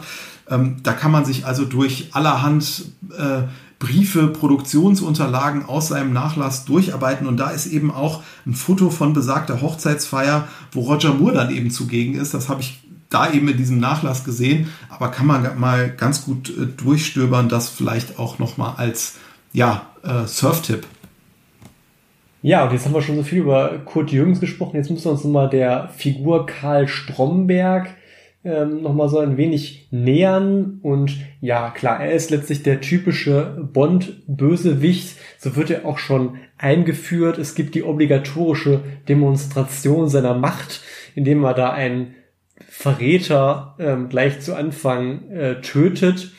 Aber auch hier wieder so eine Parallele, wo ich eben sagte, Einführung Triple X, geschicktes Spiel mit der Erwartungshaltung. Das hat man hier auch wieder gemacht. Also man hat sich so ein bisschen dem zunutze gemacht, dass man weiß, okay, das Publikum, das kennt eigentlich die James Bond-Filme und weiß, wie sie funktionieren. Und mit dieser Erwartungshaltung wird hier auf verschiedenen Ebenen auch eben ganz geschickt gespielt. Und hier ist es dann eben so, dass dann in der Szene ganz klar der Eindruck erweckt wird, dass einer von zwei Entwicklern, die da für Stromberg gearbeitet haben, einer der, der, der Maulwurf oder Verräter quasi ist. Und dann ähm, stellt sich aber heraus, dass es tatsächlich eine junge Frau ist, die da gerade mit Stromberg diniert. Und ähm, ja, die fällt dann letztendlich, als sie, ähm, also er bittet sie, glaube ich, dann kurz raus und dann steigt sie eben in einen Aufzug und da wieder typisch Bond ist es natürlich so, dass dann der Aufzug leider einen doppelten Boden gewissermaßen hat und sich da eine Luke auftut und diese dann in ein Wasserbecken fällt und dann durch eine Haibis getötet wird. Vielleicht auch eine gewisse Parallele wieder zu Man lebt nur zweimal, wo es da diese, diese, diesen Übergang gab, wo dann, glaube ich, Piranha reinfällt und dann von Piranhas ja getötet wird. Diese berühmten Knöpfchen, auf die man dann halt so drücken kann. Ne? Genau.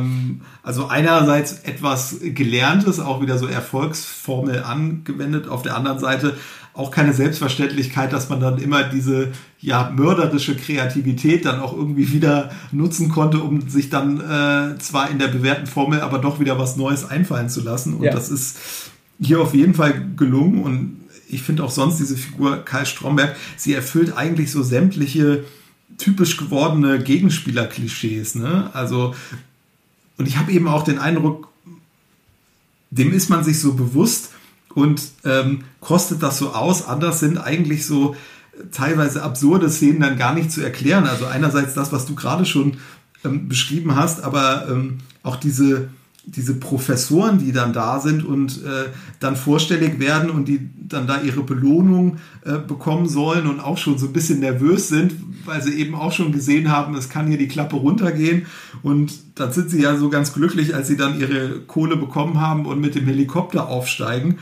Ähm, Und das passiert ja nur, damit ähm, Stromberg dann genüsslich einige Sekunden später dann doch wieder das Knöpfchen, Knöpfchen drücken kann und er den Helikopter dann in die Luft sprengt. Und man denkt sich so, wie unglaublich umständlich ist diese Beseitigung dieser Mitwisser, weil das hätte er natürlich irgendwie viel früher besorgen können.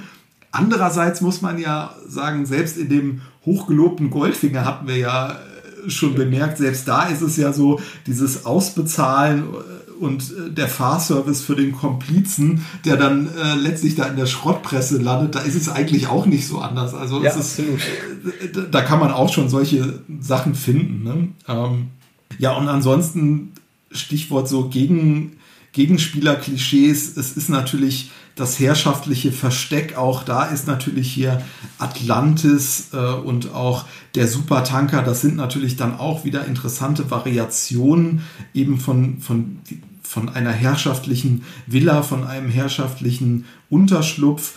Ähm, der Stromberg hat ja auch ganz klar wieder so einen Hang zum Luxus, aber auch zu Kunst, Kultur und Wissenschaft, äh, ist da sehr bewandert.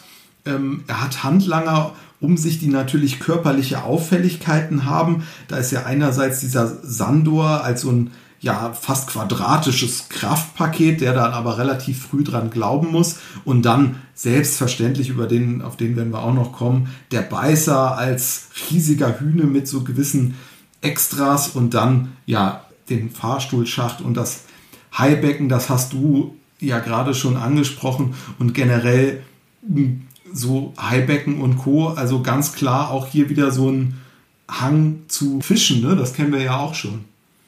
Ja, genau, zum einen aus James Bond, äh, Doktor No war ja auch äh, den Fischen sehr zugeneigt, und wir hatten es im Podcast ja schon, und da hatten wir auch die Parallele zu Doktor No gezogen, im Edgar Wallace-Film Der Mönch mit der Peitsche, wo ja auch der ja letztendliche Haupttäter Bannister ja auch so ein Versteck hat ähm, mit Aquarien und Fischen und dann ja auch so ein Monolog ähm, dann hielt äh, mit seiner Verbundenheit zu Fischen.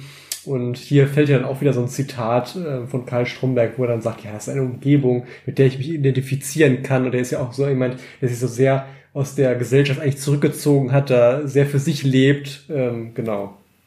Ja, also rund um den Stromberg, man hat sich einiges einfallen lassen. Aber eine Sache, sie ist gerade bei dir auch schon angeklungen, die muss man schon feststellen, es gibt rund um den Antagonisten schon, ja, und das trifft eigentlich auf die ganze Handlung zu, ähm, schon einige Ähnlichkeit zu Man lebt nur zweimal, ne? Also der Grundplan, hier so die Großmächte gegeneinander auszuspielen, einen Weltkrieg anzuzetteln. Das war ja bei Man lebt nur zweimal, You Only Live Twice, natürlich diese Weltraumgeschichte. Hier ist die Besessenheit eben von der Unterwasserwelt. Das sagt er ja dann auch nochmal, warum versuchen wir den Weltraum zu erobern, wenn noch sieben Zehntel unseres Planeten unerforscht sind. Äh, die Welt des Meeres und statt der riesigen Weltraumstation äh, im Vulkan getarnt, ist es eben hier der U-Boot-Hafen in einem riesigen Öltanker. Hm, visuell wieder was Neues, aber man hat natürlich schon, ja, so, man merkt schon gewisse Anleihen oder kann auch sagen, da, da hat man sich vielleicht schon so ein bisschen bei diesem bereits erfolgreichen Film bedient. Gibt ja auch so ein paar Elemente, auch wenn sie eben anders aussehen, aber Kommandostation, Schwebebahn, das kennt man dann irgendwie schon. Auf der anderen Seite, wenn man sich etwas genauer anguckt, finde ich, findet man schon so ein paar interessante Unterschiede auch zwischen dem ähm, Man lebt nur zweimal Blofeld und dem Stromberg hier. Denn der Blofeld gab ja an, vor allem die bestehende Welt beherrschen zu wollen.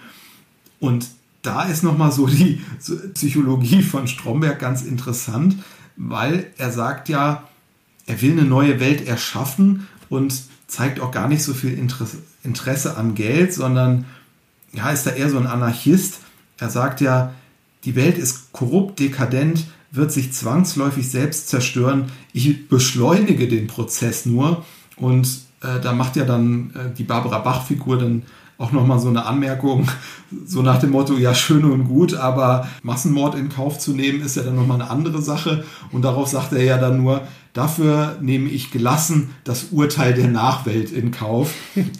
Also das finde ich auch nochmal ganz interessant, wie sich dann eben auf den zweiten Blick da auch nochmal ein paar ähm, Unterschiede äh, zeigen. Ja, und dann kommen wir doch mal jetzt zu dem schon mehrfach angesprochenen Beißer, dem obersten Handlanger von Karl Stromberg. Und der wird natürlich gespielt von Richard Kiel. Der, muss man sagen, da auch direkt die nötigen Maße für eine solche Figur mitbrachte. Stolze zwei Komma achtzehn Meter war er groß, hundertfünfundvierzig Kilo. Ähm, da musste extra schon ähm, ein Bettzeug in Überlänge äh, mit den Requisiten zu den Drehorten gekarrt werden. Also ganz, ganz nett. Und ja, Richard Kiel, klar, im Rückblick ähm, verbildet man ihn ganz eindeutig mit der Rolle des Beißer. Ansonsten hat er in diversen erfolgreichen amerikanischen T V-Serien Gastauftritte absolviert, unter anderem bei Solo für Onkel oder Starsky und Hutch. Und was die Filme angeht, vielleicht noch eine Rolle, weil der das Original hier schon so oft gefallen ist. Er hat nämlich in der Fortsetzung zu Auf dem Highway ist die Hölle los, Auf dem Highway ist wieder die Hölle los, neunzehnhundertdreiundachtzig mitgespielt. Da hat er quasi den Beifahrer von Jackie Chan gegeben. Er ist auch äh, Burt Reynolds mehrfach begegnet, vierundsiebzig. Die Kampfmaschine war er auch dabei. Ah, also okay. Ja, und ähm, was die Figur des Beißers angeht, muss man sagen, auch hier hat man sich natürlich wieder so ein bisschen an Goldfinger orientiert. Das ist ein Pendant zu Oddjob, denn auch Beißer ist letztlich ein physisch übermächtig erscheinender Handlanger. Und ähm, ja, er definiert sich dann halt letztlich über diese, ich nenne sie jetzt mal Beißer-Momente, wo eben das Publikum dann ja an seine Fähigkeiten gewissermaßen herangeführt wird. Und das ist ja so schon ähm, ganz, also ich glaube, so der, der erste ganz nette Moment ist ja sogar, wo er dann ähm, durch die Flughafenkontrolle geht und da, glaube ich, dieser Metalldetektor auf sein Gebiss anschlägt.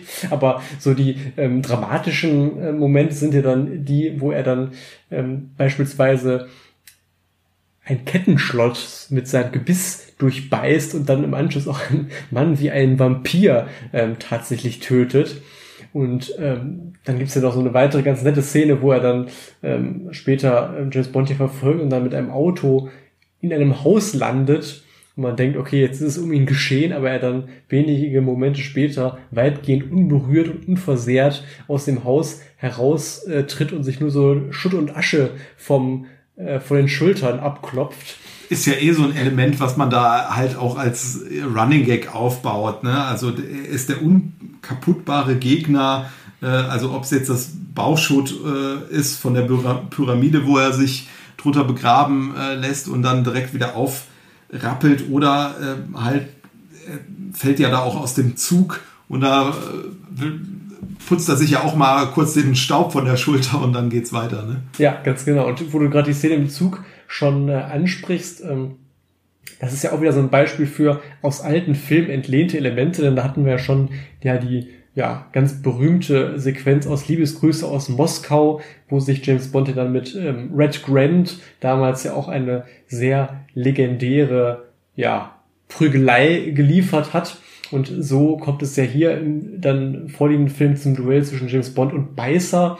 Und das wird quasi eingeleitet durch seinen so richtigen Schockmoment, auch wie aus so einem Horrorfilm, wo nämlich ähm, Barbara Bach, also Anja Amasova, ähm, ja letztlich so ein bisschen einfach ja bettfertig machen möchte und dann die Schranktür noch mal kurz öffnet, dann erscheint dann eben Beißer in diesem Schrank und kommt dann eben so hervor mit so einem relativ schnellen Schnitt. Und ähm, ja, bei dem Kampf selber ist man auch, finde ich, so ganz nett. Da gibt es ja auch so einen Moment, wo ähm, äh, der Beißer dann mit der Hand ähm, James Bonds Kopf umfasst und man sieht halt wirklich so, dass Richard Keels Hand genauso groß ist, wirklich wie der Kopf von Roger Moore. Da muss ich immer ja. sehr schmunzeln. Ja, und alles wird nochmal davon übertroffen, dass ja letzten Endes ähm, der Beißer von einem Hai angegriffen wird, aber der Hai überlebt den Angriff nicht. So. Und ja. ähm, das ist in der englischen Fassung noch ironischer, denn der ba- die Beißerfigur heißt im Englischen Jaws und das ist ja der Originaltitel des im Vorjahr veröffentlichten ähm, Films Der weiße Hai. Also eigentlich nochmal so eine Ironieebene mehr dann letztendlich. Ja, absolut.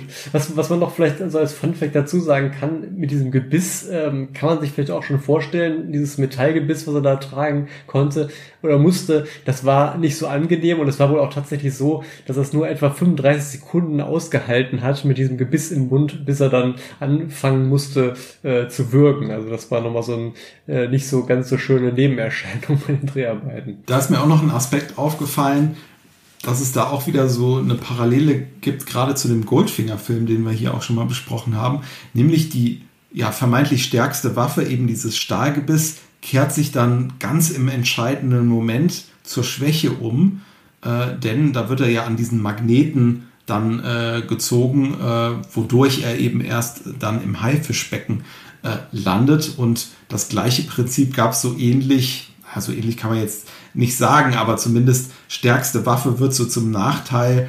Das gab es ja auch bei Oddjob, der quasi seinen Metallhut dann äh, mal wieder einsetzen äh, wollte und dann letztlich da in Fort Knox den tödlichen Stromstoß äh, bekommt.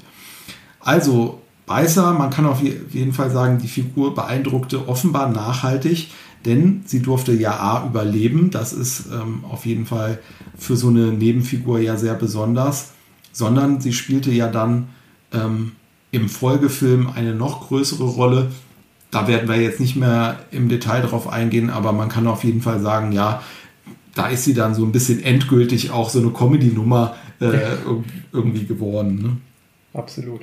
Ja, ich glaube, äh, da haben wir so die wichtigsten ähm, Schauspieler auch äh, durch, wenn man jetzt so... Ähm, typische Filmstills sieht. Ähm, die äh, Caroline Munro wird ja auch gerne mal gezeigt als so ein Bond-Girl. Die hat natürlich äh, nicht eine vergleichsweise große Rolle, ist natürlich auch, wie kann es anders sein, aber ein, ein Hingucker. Ich fand noch ganz interessant, wo wir ja hier auch äh, Lethal Weapon ähm, von Regisseur Richard Donner äh, besprochen haben und seine Karriere schon betrachtet haben, der ja unter anderem Superman äh, machte, dass äh, Caroline Munro sich hier entscheiden musste, äh, ob sie Superman annimmt oder diesen null null sieben-Film hier. Da hat sie sich eben äh, für den Film hier entschieden. Und ich finde ihren Auftritt auch unglaublich cool. Also äh, wie sie dann nochmal vor allem als Hubschrauberpilotin da neben Bond auftaucht, um freundlich zu grüßen und dann äh, quasi äh, den Mordanschlag sozusagen begeht. Äh, auch nochmal ein cooler Auftritt, äh, eine coole Szene. Und davon gibt es ja auch noch mal einige. Wir wollen noch die eine oder andere rauspicken.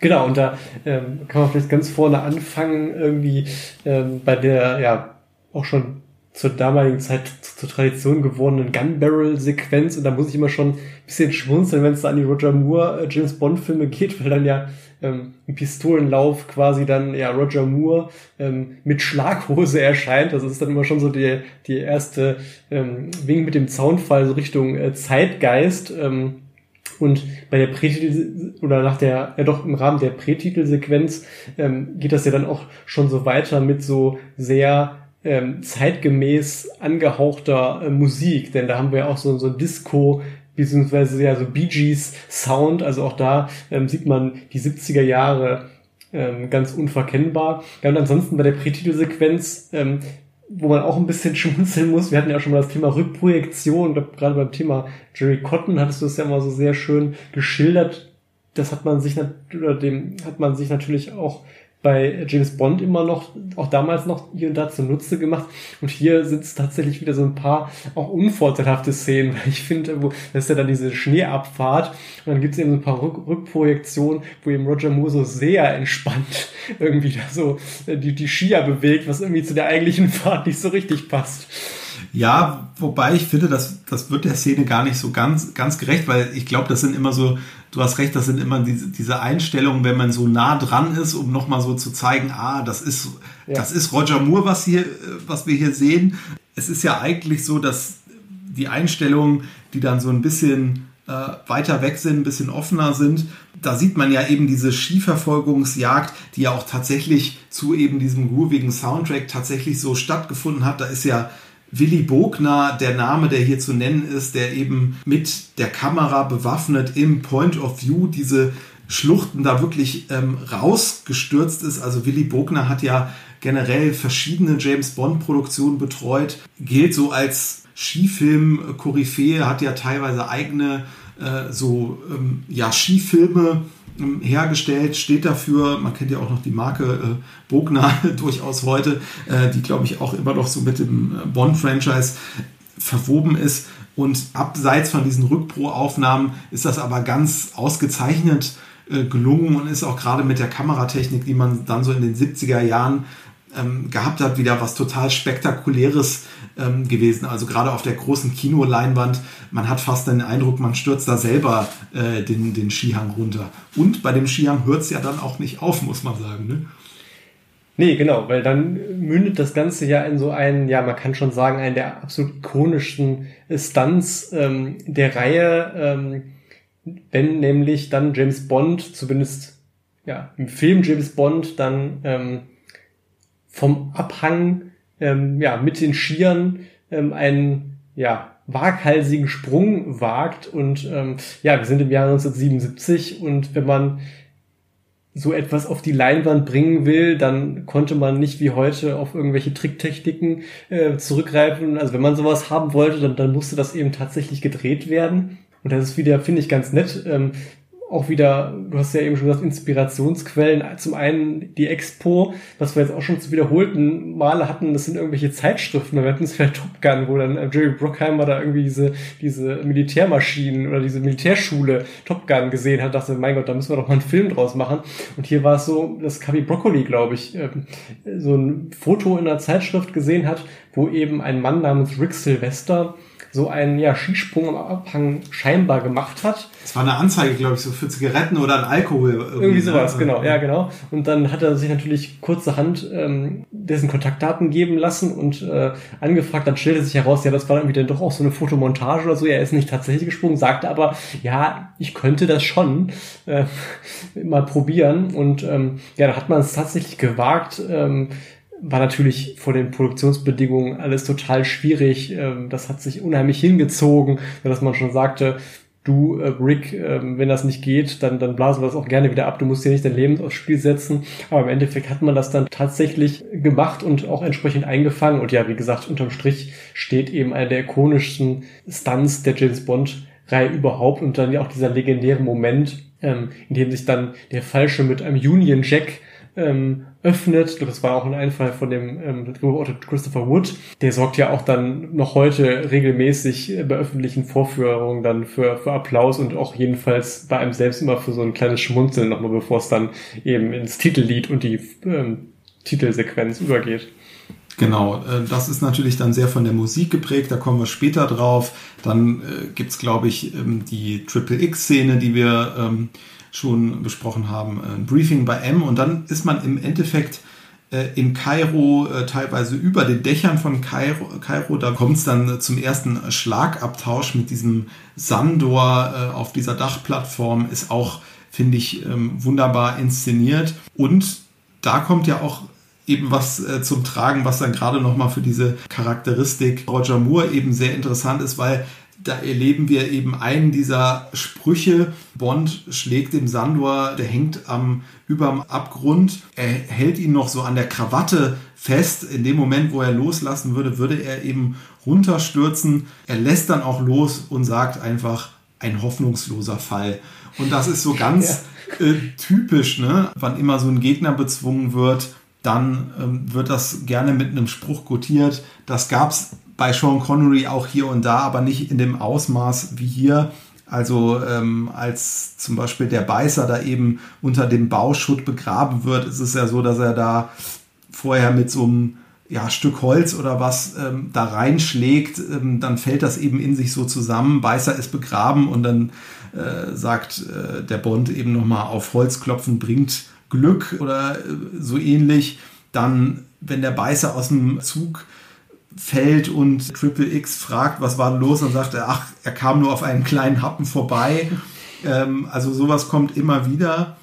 Und natürlich kommt so eine Line auch gerne irgendwie, wenn als so eine letzte Line der Szene, gerade wenn es dann irgendwie ähm, mit einer Frau zu tun hat, das ist vielleicht was, was so in dem ganzen Humor, würde man vielleicht heute sagen, nicht ganz so gut gealtert ist, ja. Weil natürlich diese Moore-Kommentare dann immer so besonders ja, anzüglich klingen. Also äh, wo die ähm, Caroline Mon- Munro da ähm, erstmalig auftritt, da äh, sagt er auch irgendwie so, ha, ungeheuer schnittig. Das Boot natürlich, was ja, ja. Äh, im Hintergrund ist, oder ganz krass ist es dann, er kriegt ja dann in Ägypten da ja mehr oder weniger so Frauen, untergebene Frauen angeboten, bei dieser Szene, wo er da irgendwie bei so einem, ich weiß gar nicht, alten Bekannten, ja, glaube ich, alten Bekannten irgendwie. da irgendwie ist, der, der dann so ein Harem da ja. äh, hat und ähm, ja, da sagt er dann halt auch so, ja, wenn man schon mal da ist, sollte man tief in die Geheimnisse Ägyptens eindringen, äh, während die Kamera dann da natürlich da bei den, bei den Girls ist, und das ist dann halt schon natürlich sehr, sehr schlüpfrig. Ja, und wir hatten ja auch schon so ein bisschen äh, darüber gesprochen, Bond und Triple X agieren auf Augenhöhe, und ähm, das merkt man dann auch in Ägypten bei der ersten Begegnung im Club auch sofort. Man äh, registriert, äh, ja, Triple X hat ihre Hausaufgaben total gemacht. Die, ich glaube, die spricht ihn auch so direkt auf seinen Martini ein, seine, seine Vorlieben. Man, man merkt, okay, sie hat sich da wirklich umfassend informiert, ähm, weiß genau auf wen und was sie sich da einlässt. Und was ich dann auch mal noch besonders bemerkenswert finde, während die dann an der Bar sitzen, genau, kommt eben zum erst, zuerst die, die Getränke ähm, Vorliebe, aber dann kommt sie auch sehr schnell auf ähm, Bonds verstorbene Frau Tracy zu sprechen.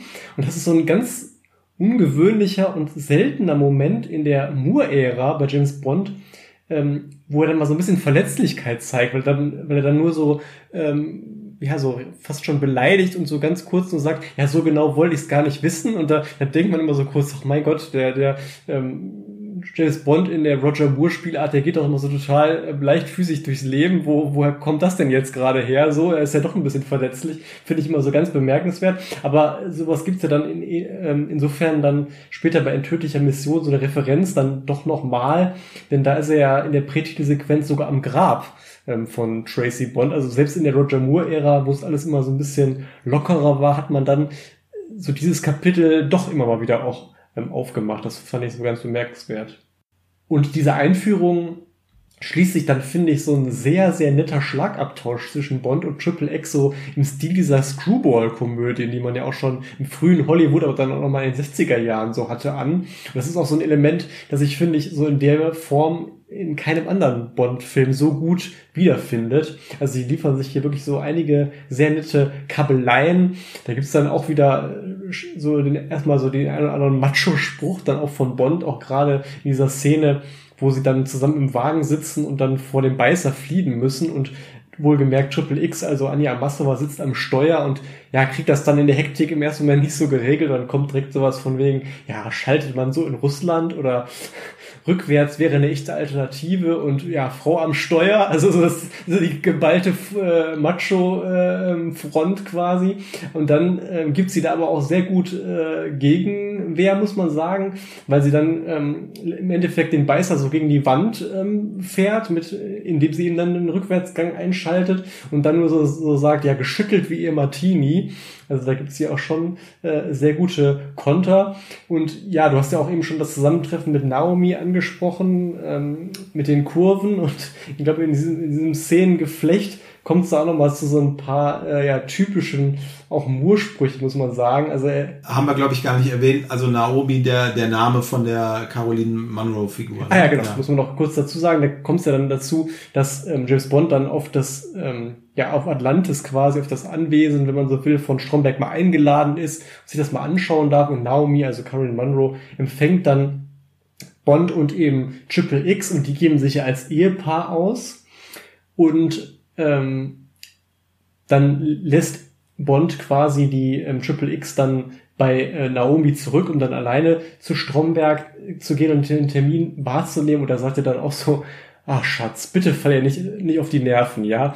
Und erntet da schon so einen total äh, grimmigen Blick und äh, treibt es aber dann noch weiter auf die Spitze, weil dann im weiteren Verlauf, als er dann von Stromberg zurück ist und dann wieder mit Naomi und eben Triple X zusammensteht, vielleicht auch so ein bisschen herausgefordert, will dann eben Anja dann so ein bisschen der Naomi zeigen, ja, dass sie eben auch äh, durchaus ähm, was im Kopf hat, und er erzählt dann irgendwelche technischen äh, Daten oder Begebenheiten, und dann sagt er auch nur so, also was mein süßes Frauchen so alles in ihrem süßen Köpfchen hat, und äh, er erntet dann natürlich einen entsprechend noch grimmigeren und sauren Blick. Das sind halt so diese typischen ähm, Moore-Frotzeleien, die man in seiner Ära dann eben immer mal wieder findet, wo man vielleicht auch heute denkt, hm, vielleicht nicht mehr so ganz zeitgemäß. Auf der anderen Seite ähm, hat er es ja auch da schon so sehr ironisch rübergebracht und meint das ja auch da in dem Kontext auch nicht ganz ernst, sicherlich. Was auch sehr ironisch ist, ist das ganze Auftreten von Q.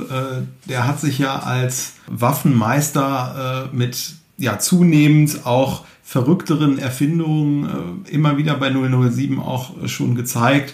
Sei es jetzt meinetwegen das, das Nelly-Flugzeug, was wir ja da auch schon hatten. Aber auch das wird jetzt hier so ein bisschen in dieser Moore-Ära auf die Spitze getrieben, denn ja, jetzt haben wir hier plötzlich eine Wasserpfeife mit Schussfunktion, ein tödliches Tablett, was da durch die Gegend fliegt. Also da hat man auch einfach nochmal so eine Schippe draufgelegt, ne? Ja, genau, das ist, finde ich, auch wenn man so die, die Moore-Filme so relativ dicht hintereinander äh, guckt, dann merkt man das noch mehr. Wenn man das sonst immer so wahrnimmt, ah ja, das, das, das hat man irgendwie schon mal gesehen, aber ähm, wenn man es, wie gesagt, so dicht direkt hintereinander schaut, ist es halt wirklich immer so, dass der Moore-Bond quasi da durch äh, Q's Labor läuft und es, es reihen sich total absurde ähm, Erfindungen irgendwie aneinander, ähm, die eben dann für so ein gewisses Schmunzeln sorgen und dann auch wieder ähm, ja Moore dazu einladen, seine suffisanten Kommentare abzugeben, und er neckt dann Q eben auch noch mal mehr, als es Sean Connery als James Bond gemacht hat. Und so kommt es dann eben auch zum Beispiel bei der Übergabe des Lotus Esprit, was ja dann das große Fahrzeug hier in dem Film ist, halt auch zu so einem Dialog, wo er Q dann natürlich wieder sagt, ja, bitte fahren Sie vorsichtig, und ähm, Bond dann nur so wieder in Roger Moore Art zu viel Sand sagt, Q, Sie kennen doch meine Fahrweise. Und Q dann eben sagt, eben deswegen, ne? Und ähm, diesen Lotus setzt James Bond natürlich dann in gefährlicher Art und Weise ein. Es kommt ähm, dann sogar zu einem Einsatz im Wasser, denn das ist das Besondere am Lotus Esprit. Es fungiert sozusagen nicht nur auf der Straße, sondern auch gleichzeitig als Wasserfahrzeug. Das kannten wir ja sonst bei James Bond in der Form auch noch nicht. Und nachdem man dann sich so einen Wasserkampf, ich sag mal, ein bisschen à la Feuerball äh, geliefert hat, und den dann überstanden hat, kommt es dann zu einer Szene. Ich finde, wenn man einen charakteristischen Moment für die Roger Moore-Ära zeigen müsste, dann wäre es vielleicht dieser, ähm, denn dann fährt ja ähm, der Lotus ähm, ja auf einem öffentlichen Strand langsam aus dem Wasser, was natürlich für, bei den Leuten, die sich da ein bisschen in der Sonne entspannen wollen, für großes Aufsehen sorgt. Kinder und auch andere Leute rennen da auf dieses Fahrzeug zu und wollen natürlich sehen, was ist das für eins und was ist da los. Und dann öffnet sich, ähm, als man aus dem Wasser gefahren ist, ähm, das Fenster auf, auf der Fahrerseite, und James Bond in Person von Roger Moore lässt ganz typisch, ohne eine Miene zu verziehen, einen Fisch aus dem Fenster fallen. Ja, das ist natürlich wieder, wie gesagt, so ein ganz typischer Roger Moore-Moment, und man muss sagen, er hatte auch die selbst diese Idee, ähm, das so einzubringen, und ist dabei Produzent Kavi Broccoli erst so ein bisschen auf Skepsis gestoßen, hat dann aber gesagt, ja komm, mach das mal, und als dann die Szene bei so Testvorführungen äh, für, ja, für so äh, positive Rückmeldungen ähm, geführt hat, hat man sie dann letztlich auch äh, drin gelassen. Ja, und dann muss man sagen, nachdem dieses Lotus-Abenteuer überstanden ist, was ja dann nochmal für so eine gewisse dramaturgische Zuspitzung sorgt, das hatten wir ja schon erwähnt, Anja erfährt dann im Laufe der Handlung, dass es eben James Bond war, der ihren Lebensgefährten getötet hat und ihm dann auch unumwunden gegenüber erklärt, wenn es vorbei ist, werde ich dich töten. Also wir haben jetzt hier so eine Besonderheit, dass sozusagen dann James Bond nicht nur von dem Hauptbösewicht und seinen Schergen Gefahr droht, sondern auch letztlich von seiner Verbündeten, und sei es auch nur seiner Zweckverbündeten. Das sorgt eben wieder nochmal für so ein ja besonders spannungssteigerndes Element. Und dann, nachdem man quasi dann ja das Abenteuer gemeinsam überstanden hat und dann wieder zu zweit ist, kommt es ja auch nochmal zu so einem kurzen Spannungsmoment, weil man dann sieht, wie ähm, Anja die Waffe zückt und auf Bond richtet und man der, kurz denkt, oh, sie macht wohl jetzt vielleicht doch ernst, aber dann klärt sich das natürlich schnell, schnell auf. Sie schießt dann nur auf den Champagnerkorken, und dann kann sozusagen auf das äh, erfolgreich beendete Abenteuer angestoßen werden. Und dem vorangegangen ist natürlich der James Bond-typische Showdown, eine absolut opulente Materialschlacht, wo dann auch die grandiosen Sets von Ken Adam, wir haben sie schon dargestellt, wirklich zur vollen Geltung kommen. Ähm, was dann auch noch äh, hinzukommt, James Bond darf auf einem ähm, Jetski dann sozusagen, ähm, ich glaube, zu Atlantis rüberfahren. Das war natürlich zur damaligen Zeit ein absolut futuristisches Gefährt. Heute muss man sagen, es ist irgendwie zum normalen Urlaubsvehikel ähm, geworden, was auch Otto Normalverbraucher irgendwie auf Gran Canaria mal ähm, äh, steuern darf. Ähm, was ich noch ganz interessant finde, also einmal ähm, löst sich dann noch dieser Suspense-Moment ähm, auf, den wir schon erwähnt hatten. Zum Anfang wird ja die Verräterin von Karl Stromberg durch die Luke des Aufzugs ähm, in das Haifischbecken entsorgt. James Bond natürlich fällt darauf nicht ein und wirft ihm dann nochmal die suffisante Zeile: eine bodenlose Gemeinheit, mit Blick auf den ähm, ja, doppelten Boden im Aufzug entgegen. Und dann, wie gesagt, finde ich ganz besonders bemerkenswert eigentlich, gut, mag vielleicht auch dran liegen, dass Karl Stromberg in Person von Kurt Jürgens jetzt vielleicht nicht so der Typ ist, der sich jetzt mit James Bond noch einen Faustkampf liefern würde. Und irgendwie muss man das ja auflösen, aber ich finde es dann doch erstaunlich, dass Bond den Stromberg dann in dem Moment eigentlich ziemlich kaltblütig erschießt, wo Stromberg dann eigentlich schon wehrlos ist, weil er hat ja, glaube ich, ja irgendwie seine letzte Patrone irgendwie schon verschossen, ähm, hat jetzt auch scheinbar nichts mehr ähm, auf Lager, und äh, James Bond erschießt ihn dann eben dann trotzdem ähm, durch diese durch dieses Rohr unterhalb des Tisches, ja, auf vergleichsweise kaltblütige ähm, Art und Weise. Das fand ich so. Er hatte halt nicht die Lizenz zum Festnehmen, sondern... Genau, Lizenz zum Töten, nicht zum Festnehmen. Ja, das wird es wahrscheinlich sein. Aber das ist auch immer so, wenn man denkt, so Roger Moore, äh, Bond, ist relativ ha, ein relativ harter Moment eigentlich für seine Verhältnisse. Mhm. Genau. Ja, und ganz zum Schluss kommt es dann noch zu einem, ja, auch weiteren Running Gag in der Moore-Ära. Nicht nur die Kabbelleien mit Q, sondern es ist auch ganz, ganz oft so, dass er dann eben am Ende mit seinem Bond-Girl, ja, in, in Zweisamkeit, ähm, ähm, ja, dem Ende des Films ent, entgegengeht und dann aber sich das immer so ein bisschen kreuzt mit einer Kontaktaufnahme ähm, von, vom Seiten des britischen Geheimdienstes, in der Regel in Person von M, die dann ja immer nochmal äh, wissen wollen, wie es, ja, einerseits, wie ist es ausgegangen und wie, wie geht's ihm? Und ja, er dann eben gerade mit dem entsprechenden Bond-Girl beschäftigt ist. Das ist dieses Mal auch wieder so, und das ist natürlich dann besonders pikant, weil es ja eben jetzt das Bündnis eines britischen und eines britischen Agenten mit einer sowjetischen Kollegin ist. Ja, und ganz, ganz zum Schluss äh, gibt es den Hinweis, dass als nächster Teil For Your Eyes Only folgen würde. Daraus ist ja geworden In tödlicher Mission.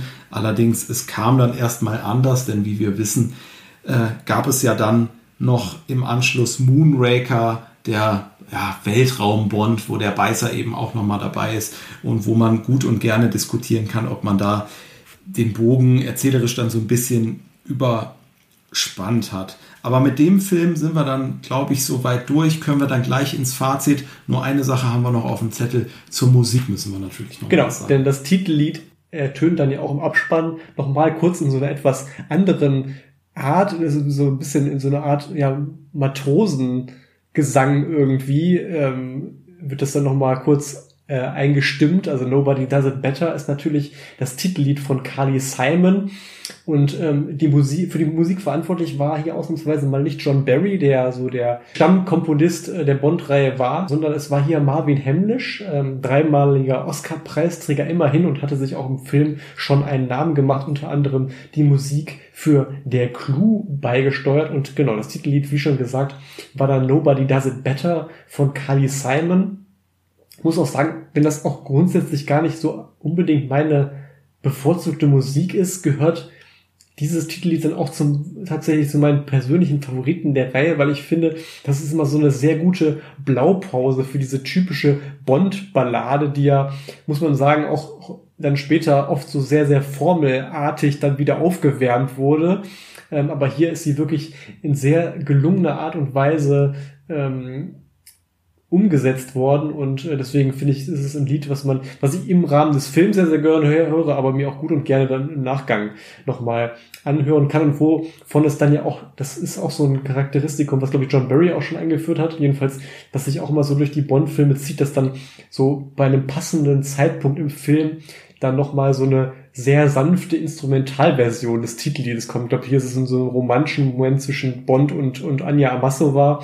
Und das ist, wie gesagt, ja auch sowas, was sich so durch die Bond-Filme zieht. Aber wie gesagt, musikalisch auch wieder ähm, sehr, sehr überzeugend. Und äh, durchaus ja so ein bisschen ungewöhnlich, allein dadurch, dass es nach längerer Zeit jetzt eben auch mal wieder so war, dass äh, der Titelsong einen anderen Namen trägt mit Nobody Does It Better als der Ähm, Film selber. Meistens ist es ja angeglichen gewesen. Generell auch ja fast so ein bisschen ungewöhnlich, zwar Ballade öfter, ja, aber man ist ja hier auch, oder andersrum, später als äh, andere Komponisten dann immer mal wieder in der Reihe aktiv waren, hat man ja trotzdem gut und gerne auch dann so in die Filmsongs mal so ein John Barry Akkord mit eingebaut, mhm, oder so ein Akkord von dem äh, null null sieben-Theme von Monty Norman.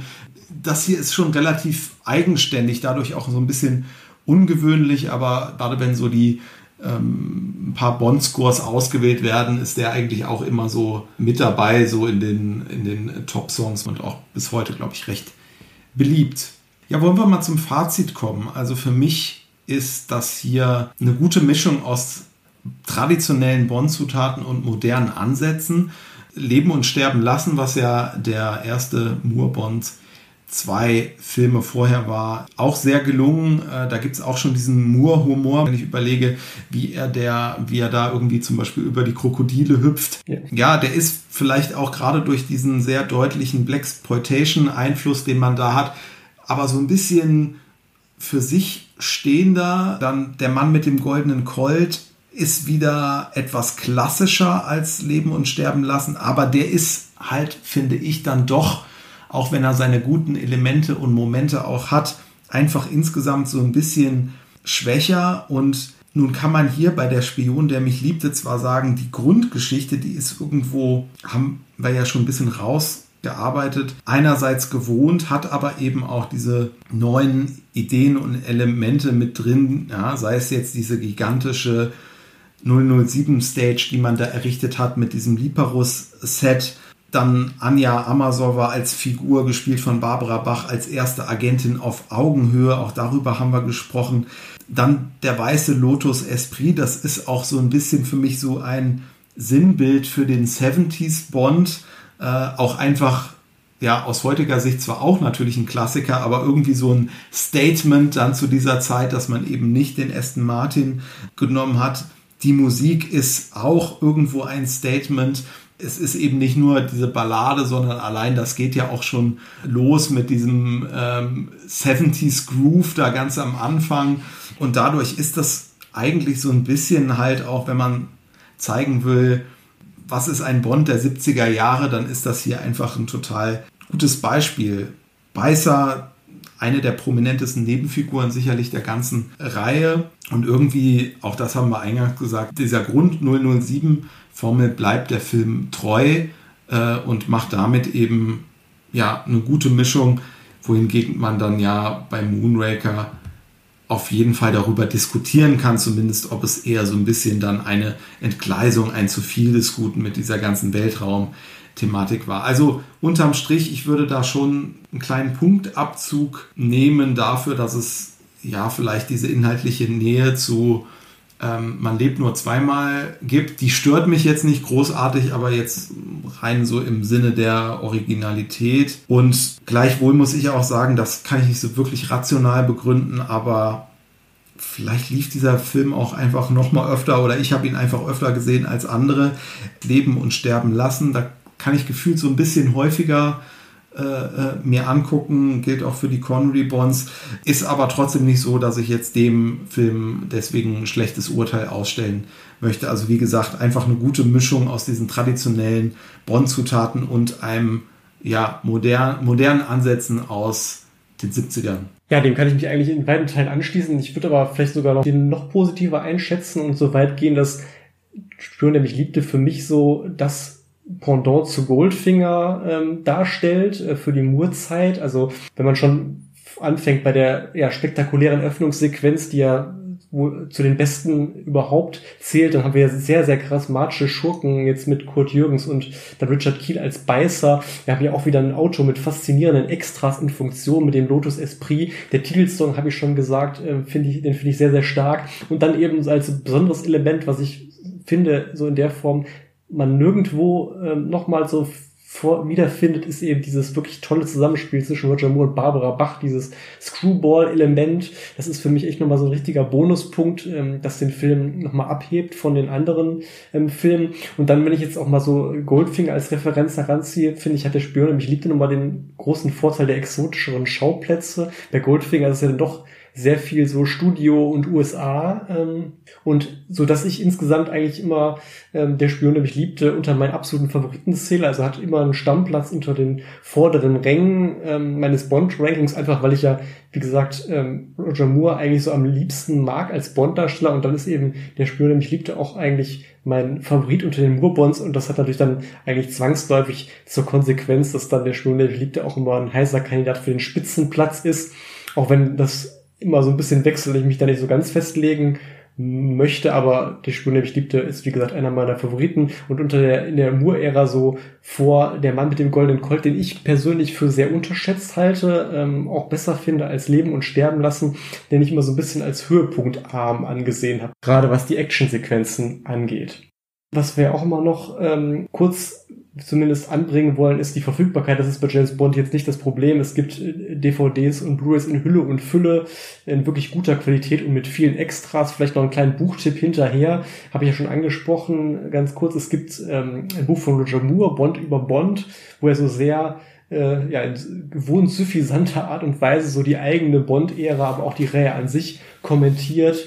Ähm, wer sich dafür interessiert, ähm, ja, ist eine nette und sehr leichte Lektüre.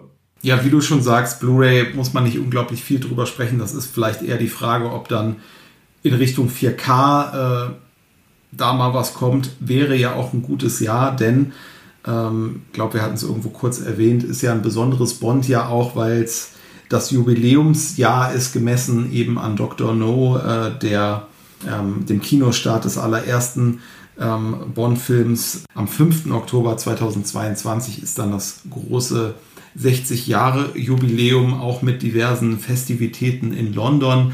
Ich werde auch vor Ort sein, kann dann vielleicht bei einer nächsten Besprechung irgendwie davon was erzählen. Es ist auf jeden Fall auch so, dass in England schon verschiedene Wiederaufführungen von den ganzen Bond-Filmen äh, quer durchs ganze Land, äh, ich glaube alle, äh, die es bisher äh, gibt, auch äh, geplant sind.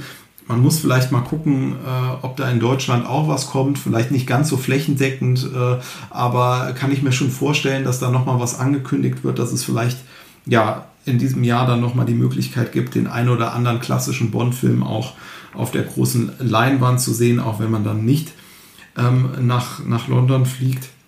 Und worauf wir ja auch vielleicht nochmal kurz eingehen können, äh, denn wir haben ja unsere letzte Besprechung zu Goldfinger so ein bisschen auch im Rahmen des Erscheinens äh, des neuesten Bond-Films Keine Zeit zu sterben damals getätigt, hatten ihn da noch nicht gesehen, haben so ein bisschen äh, Vorschau gemacht, ein bisschen spekuliert. Mittlerweile haben wir ihn natürlich gesehen. Ähm, ich glaube, wir waren beide nicht ganz so glücklich damit, als wahrscheinlich eher auch äh, Traditionalisten. Also wenn ich es mal so kurz versuche zusammenzufassen, äh, da ist natürlich dieser Aspekt, ähm, ja, also diese Vermenschlichung äh, von Bond, über die ja auch immer viel diskutiert wurde, dann gerade in der Craig-Ära, äh, die ist natürlich mit all den Dingen, die dann in dem letzten Film kamen, auch ziemlich auf die Spitze getrieben worden. Ähm, etwas, was ja zumindest an der einen oder anderen Stelle mir dann auch so ein bisschen Bauchschmerzen bereitet, gerade jetzt beim letzten Film. Ähm, wenn man sagt, es gibt so Bezüge zu den Filmklassikern, dann sind sie eigentlich so prominent, aber auf so eine fast anbiedernde Weise. Also man hat ja dann gerade dieses wunderschöne ähm, Im Geheimdienst ihrer, ihrer Majestät äh, Theme da auch wieder so verarbeitet. Da hätte ich mir vielleicht das irgendwie an anderer Stelle gewünscht, dass man irgendwie der, den Klassikern nochmal gerecht wird. So fand ich es eben so ein bisschen anbiedernd. Also unterm Strich Es gab so einige Kritikpunkte, auf die ich jetzt nicht alle eingehen möchte. Aber auf der anderen Seite muss man ja festhalten, äh, wenn man sich so ein bisschen von der einzelnen Filmkritik entfernt, diese Daniel Craig-Ära ist einfach extrem erfolgreich gewesen. Man hat es auf jeden Fall bis jetzt, sage ich mal, wieder geschafft, auch ähm, diese Filmreihe weiter erfolgreich zu halten. Ähm, und jetzt ist es halt spannend, wie es weitergeht, weil auf jeden Fall kann man mal sagen, der letzte Film, der hat jetzt nun wirklich unumgänglich gemacht, äh, dass man wieder die Figur auf irgendeine Art und Weise neu erfinden muss, dass man die Filmreihe wieder neu erfinden muss. Ähm, das ist jetzt auf jeden Fall schon mal klar und ich glaube, die Gratwanderung irgendwie die Traditionalisten, die Bond-Fans glücklich zu machen und gleichzeitig aber auch jüngere Kinogänger, aber auch so den Zeitgeist und dieses Spy-Thema irgendwie immer wieder zu erneuern. Also die Aufgabe wird nicht leichter, sondern die wird schwieriger. Insofern wird es spannend bleiben und der eine oder andere munkelt ja, dass äh, im Rahmen des Jubiläums dann vielleicht so die aller, allerersten Fakten, wie soll es denn mit Bond auch äh, aus Sicht der Produzenten weitergeben, dass es die dann geben wird und vielleicht suchen wir uns dann auch mal wieder äh, einen Bond-Film, wo wir sagen, dann verbinden wir das mal wieder ein bisschen mit Bond-Ausblick, mit einer Rückschau zu einem weiteren Film dann. Ja, auf jeden Fall. Das wäre auch ein schöner schöner Rahmen, um da schon mal die ersten äh, Infos ähm, zu verkünden. Und ähm, ja, vielleicht noch ein paar kurze Bemerkungen von mir zu dem ähm, Keine Zeit zu sterben, wo ich auch wieder sehr enttäuscht war. Und das war auch schon bei den letzten Filmen so ein, so ein Punkt. Ähm, die Action, muss ich sagen, wenn ich das mal vergleiche mit den letzten Mission Impossible-Filmen, die ein viel niedrigeres Budget haben, ähm, das war, fand ich extrem mau. Also da war die, die Öffnungs- oder diese Prätitelsequenz in Italien, das war noch relativ spektakulär. Aber danach kann ich mich ehrlicherweise in, in einem Film, der fast drei Stunden ging, an jetzt kein riesen Action-Highlight erinnern, wenn ich jetzt mal das Budget, was ja wirklich beträchtlich war, da auch mal heranziehe. Also das fand ich zum einen so ein bisschen enttäuschend, aber war auch so ein bisschen so eine Fortführung von dem, wie die letzten Filme so verlaufen waren. Dann auch wieder so eine extreme, also Anbiederung einerseits an die alten Filme, da hast du ja schon ein bisschen was zu gesagt. Auf der anderen Seite auch eine sehr an, starke Anbiederung so an den aktuellen Zeitgeist. Man hatte ja schon so gehört, ja, da ist nachträglich eine Drehbuchautorin noch engagiert worden, die da so ein bisschen noch was hier und da ergänzt hat. Und das ist, finde ich, so überdeutlich geworden an dieser Figur der weiblichen null null sieben. Ja, ähm, stimmt. Das ist auch noch so ein Punkt, den sehe ich aber auch total. Man, man merkt, man hat das so mit System und nicht mit Liebe gemacht, irgendwie diesen Aspekt äh, zu erfüllen. Ne? Genau, ja. Absolut. Das ist ja grundsätzlich eine Idee, die man mal einbringen kann. Wir hatten es ja auch in heute, in heute in unserem vorliegenden Film, Bond mal so ein Pendant zu geben. Das kann ja durchaus seinen Reiz haben. Aber hier hat man dann im Laufe des Films total gemerkt, also richtig wusste man mit der Figur dann gar nichts anzufangen, weil ähm, so als Love Interest f- f- funktioniert es ja nicht, weil James Bond hat sich ja sozusagen schon verliebt. Ähm, dann hatten wir ja noch die äh, Anna de Armas Figur als weitere Agentin, die ja auch noch ihm zur Seite steht, also ja, so richtig eine Funktion hat sie dann nicht mehr erfüllt, dann hat sie auch relativ schnell dann den null null sieben-Titel ja auch wieder an ihn abgetreten, wo man dann dachte, ja okay, also warum ist sie jetzt überhaupt noch da? Und also auch bei dem Action-Finale hat sie auch so, ja, so ein bisschen mitgemacht, aber hätte man sie auch eigentlich nicht mehr gebraucht. Also ja, das, das wirkte halt so sehr gewollt wieder, wie so vieles andere auch. Und ja, auch Stichwort Vermenschlichung. Ich finde auch, ähm, dass man natürlich ab und an mal so eine emotionale äh, Note reinbringt, ist ja völlig in Ordnung. Hatten wir beim Geheimdienst ihrer Majestät, wo äh, James Bond sich sehr verliebt hat, und bei Casino Royale. Das war ja auch alles stimmig. Nur innerhalb einer Ära, dass sich dann James Bond zweimal so unsterblich verliebt. Und man hat ja auch am Anfang des Films gesehen, das mit Vespa war irgendwie auch noch nicht so ganz überwunden. Das ist dann, finde ich, so ein sehr starker Bruch so zwischen dem früheren Bond, der jetzt pro Film, ich sag mal, x Frauen verschlissen hat, was ja jetzt heutzutage vielleicht auch nicht mehr sein muss, aber da muss man vielleicht so ein bisschen auch die Mitte finden, ähm, zwischen einem James Bond, der sich dann in jedem zweiten Film unsterblich verliebt und eben der Interpretation von früher, also fand ich auch nicht so richtig überzeugend.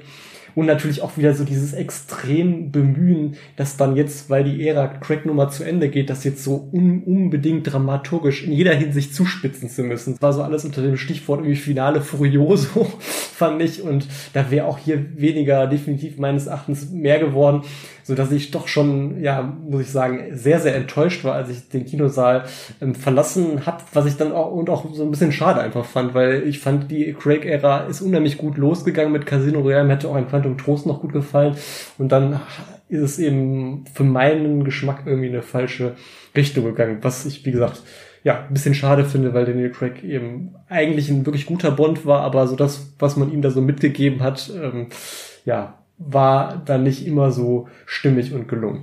Soweit das, das Zwischenfazit. Äh, wir werden äh, unser null null sieben weiter im Auge behalten, äh, können das ja mal so festhalten, ähm, dass wir hier auch mal wieder einen Bond-Film besprechen, gerade so in den ja, drei Jahrzehnten, denen wir uns ja hier vor allem widmen. sechziger, siebziger, achtziger ist ja dann noch ein Jahrzehnt offen, wo wir uns äh, sicherlich dann auch einen äh, Film aus äh, ja, den, den beiden äh, Timothy Dalton einen raussuchen ja, äh, könnten. Gleichzeitig äh, haben wir ja auch noch einen Bond-Darsteller äh, übersprungen mit einem Film, der hier schon öfter genannt worden ist, aus guten Gründen. Also da gibt es noch ein bisschen Stoff, können das dann auch wieder verbinden mit äh, vielleicht so ein bisschen Rückblick auf das große Bond-Jubiläum, da sind ja auch in, in London die Produzenten vor Ort, werden da sicherlich auch viel nochmal über die Reihe erzählen. Vielleicht wird da Neues bekannt werden.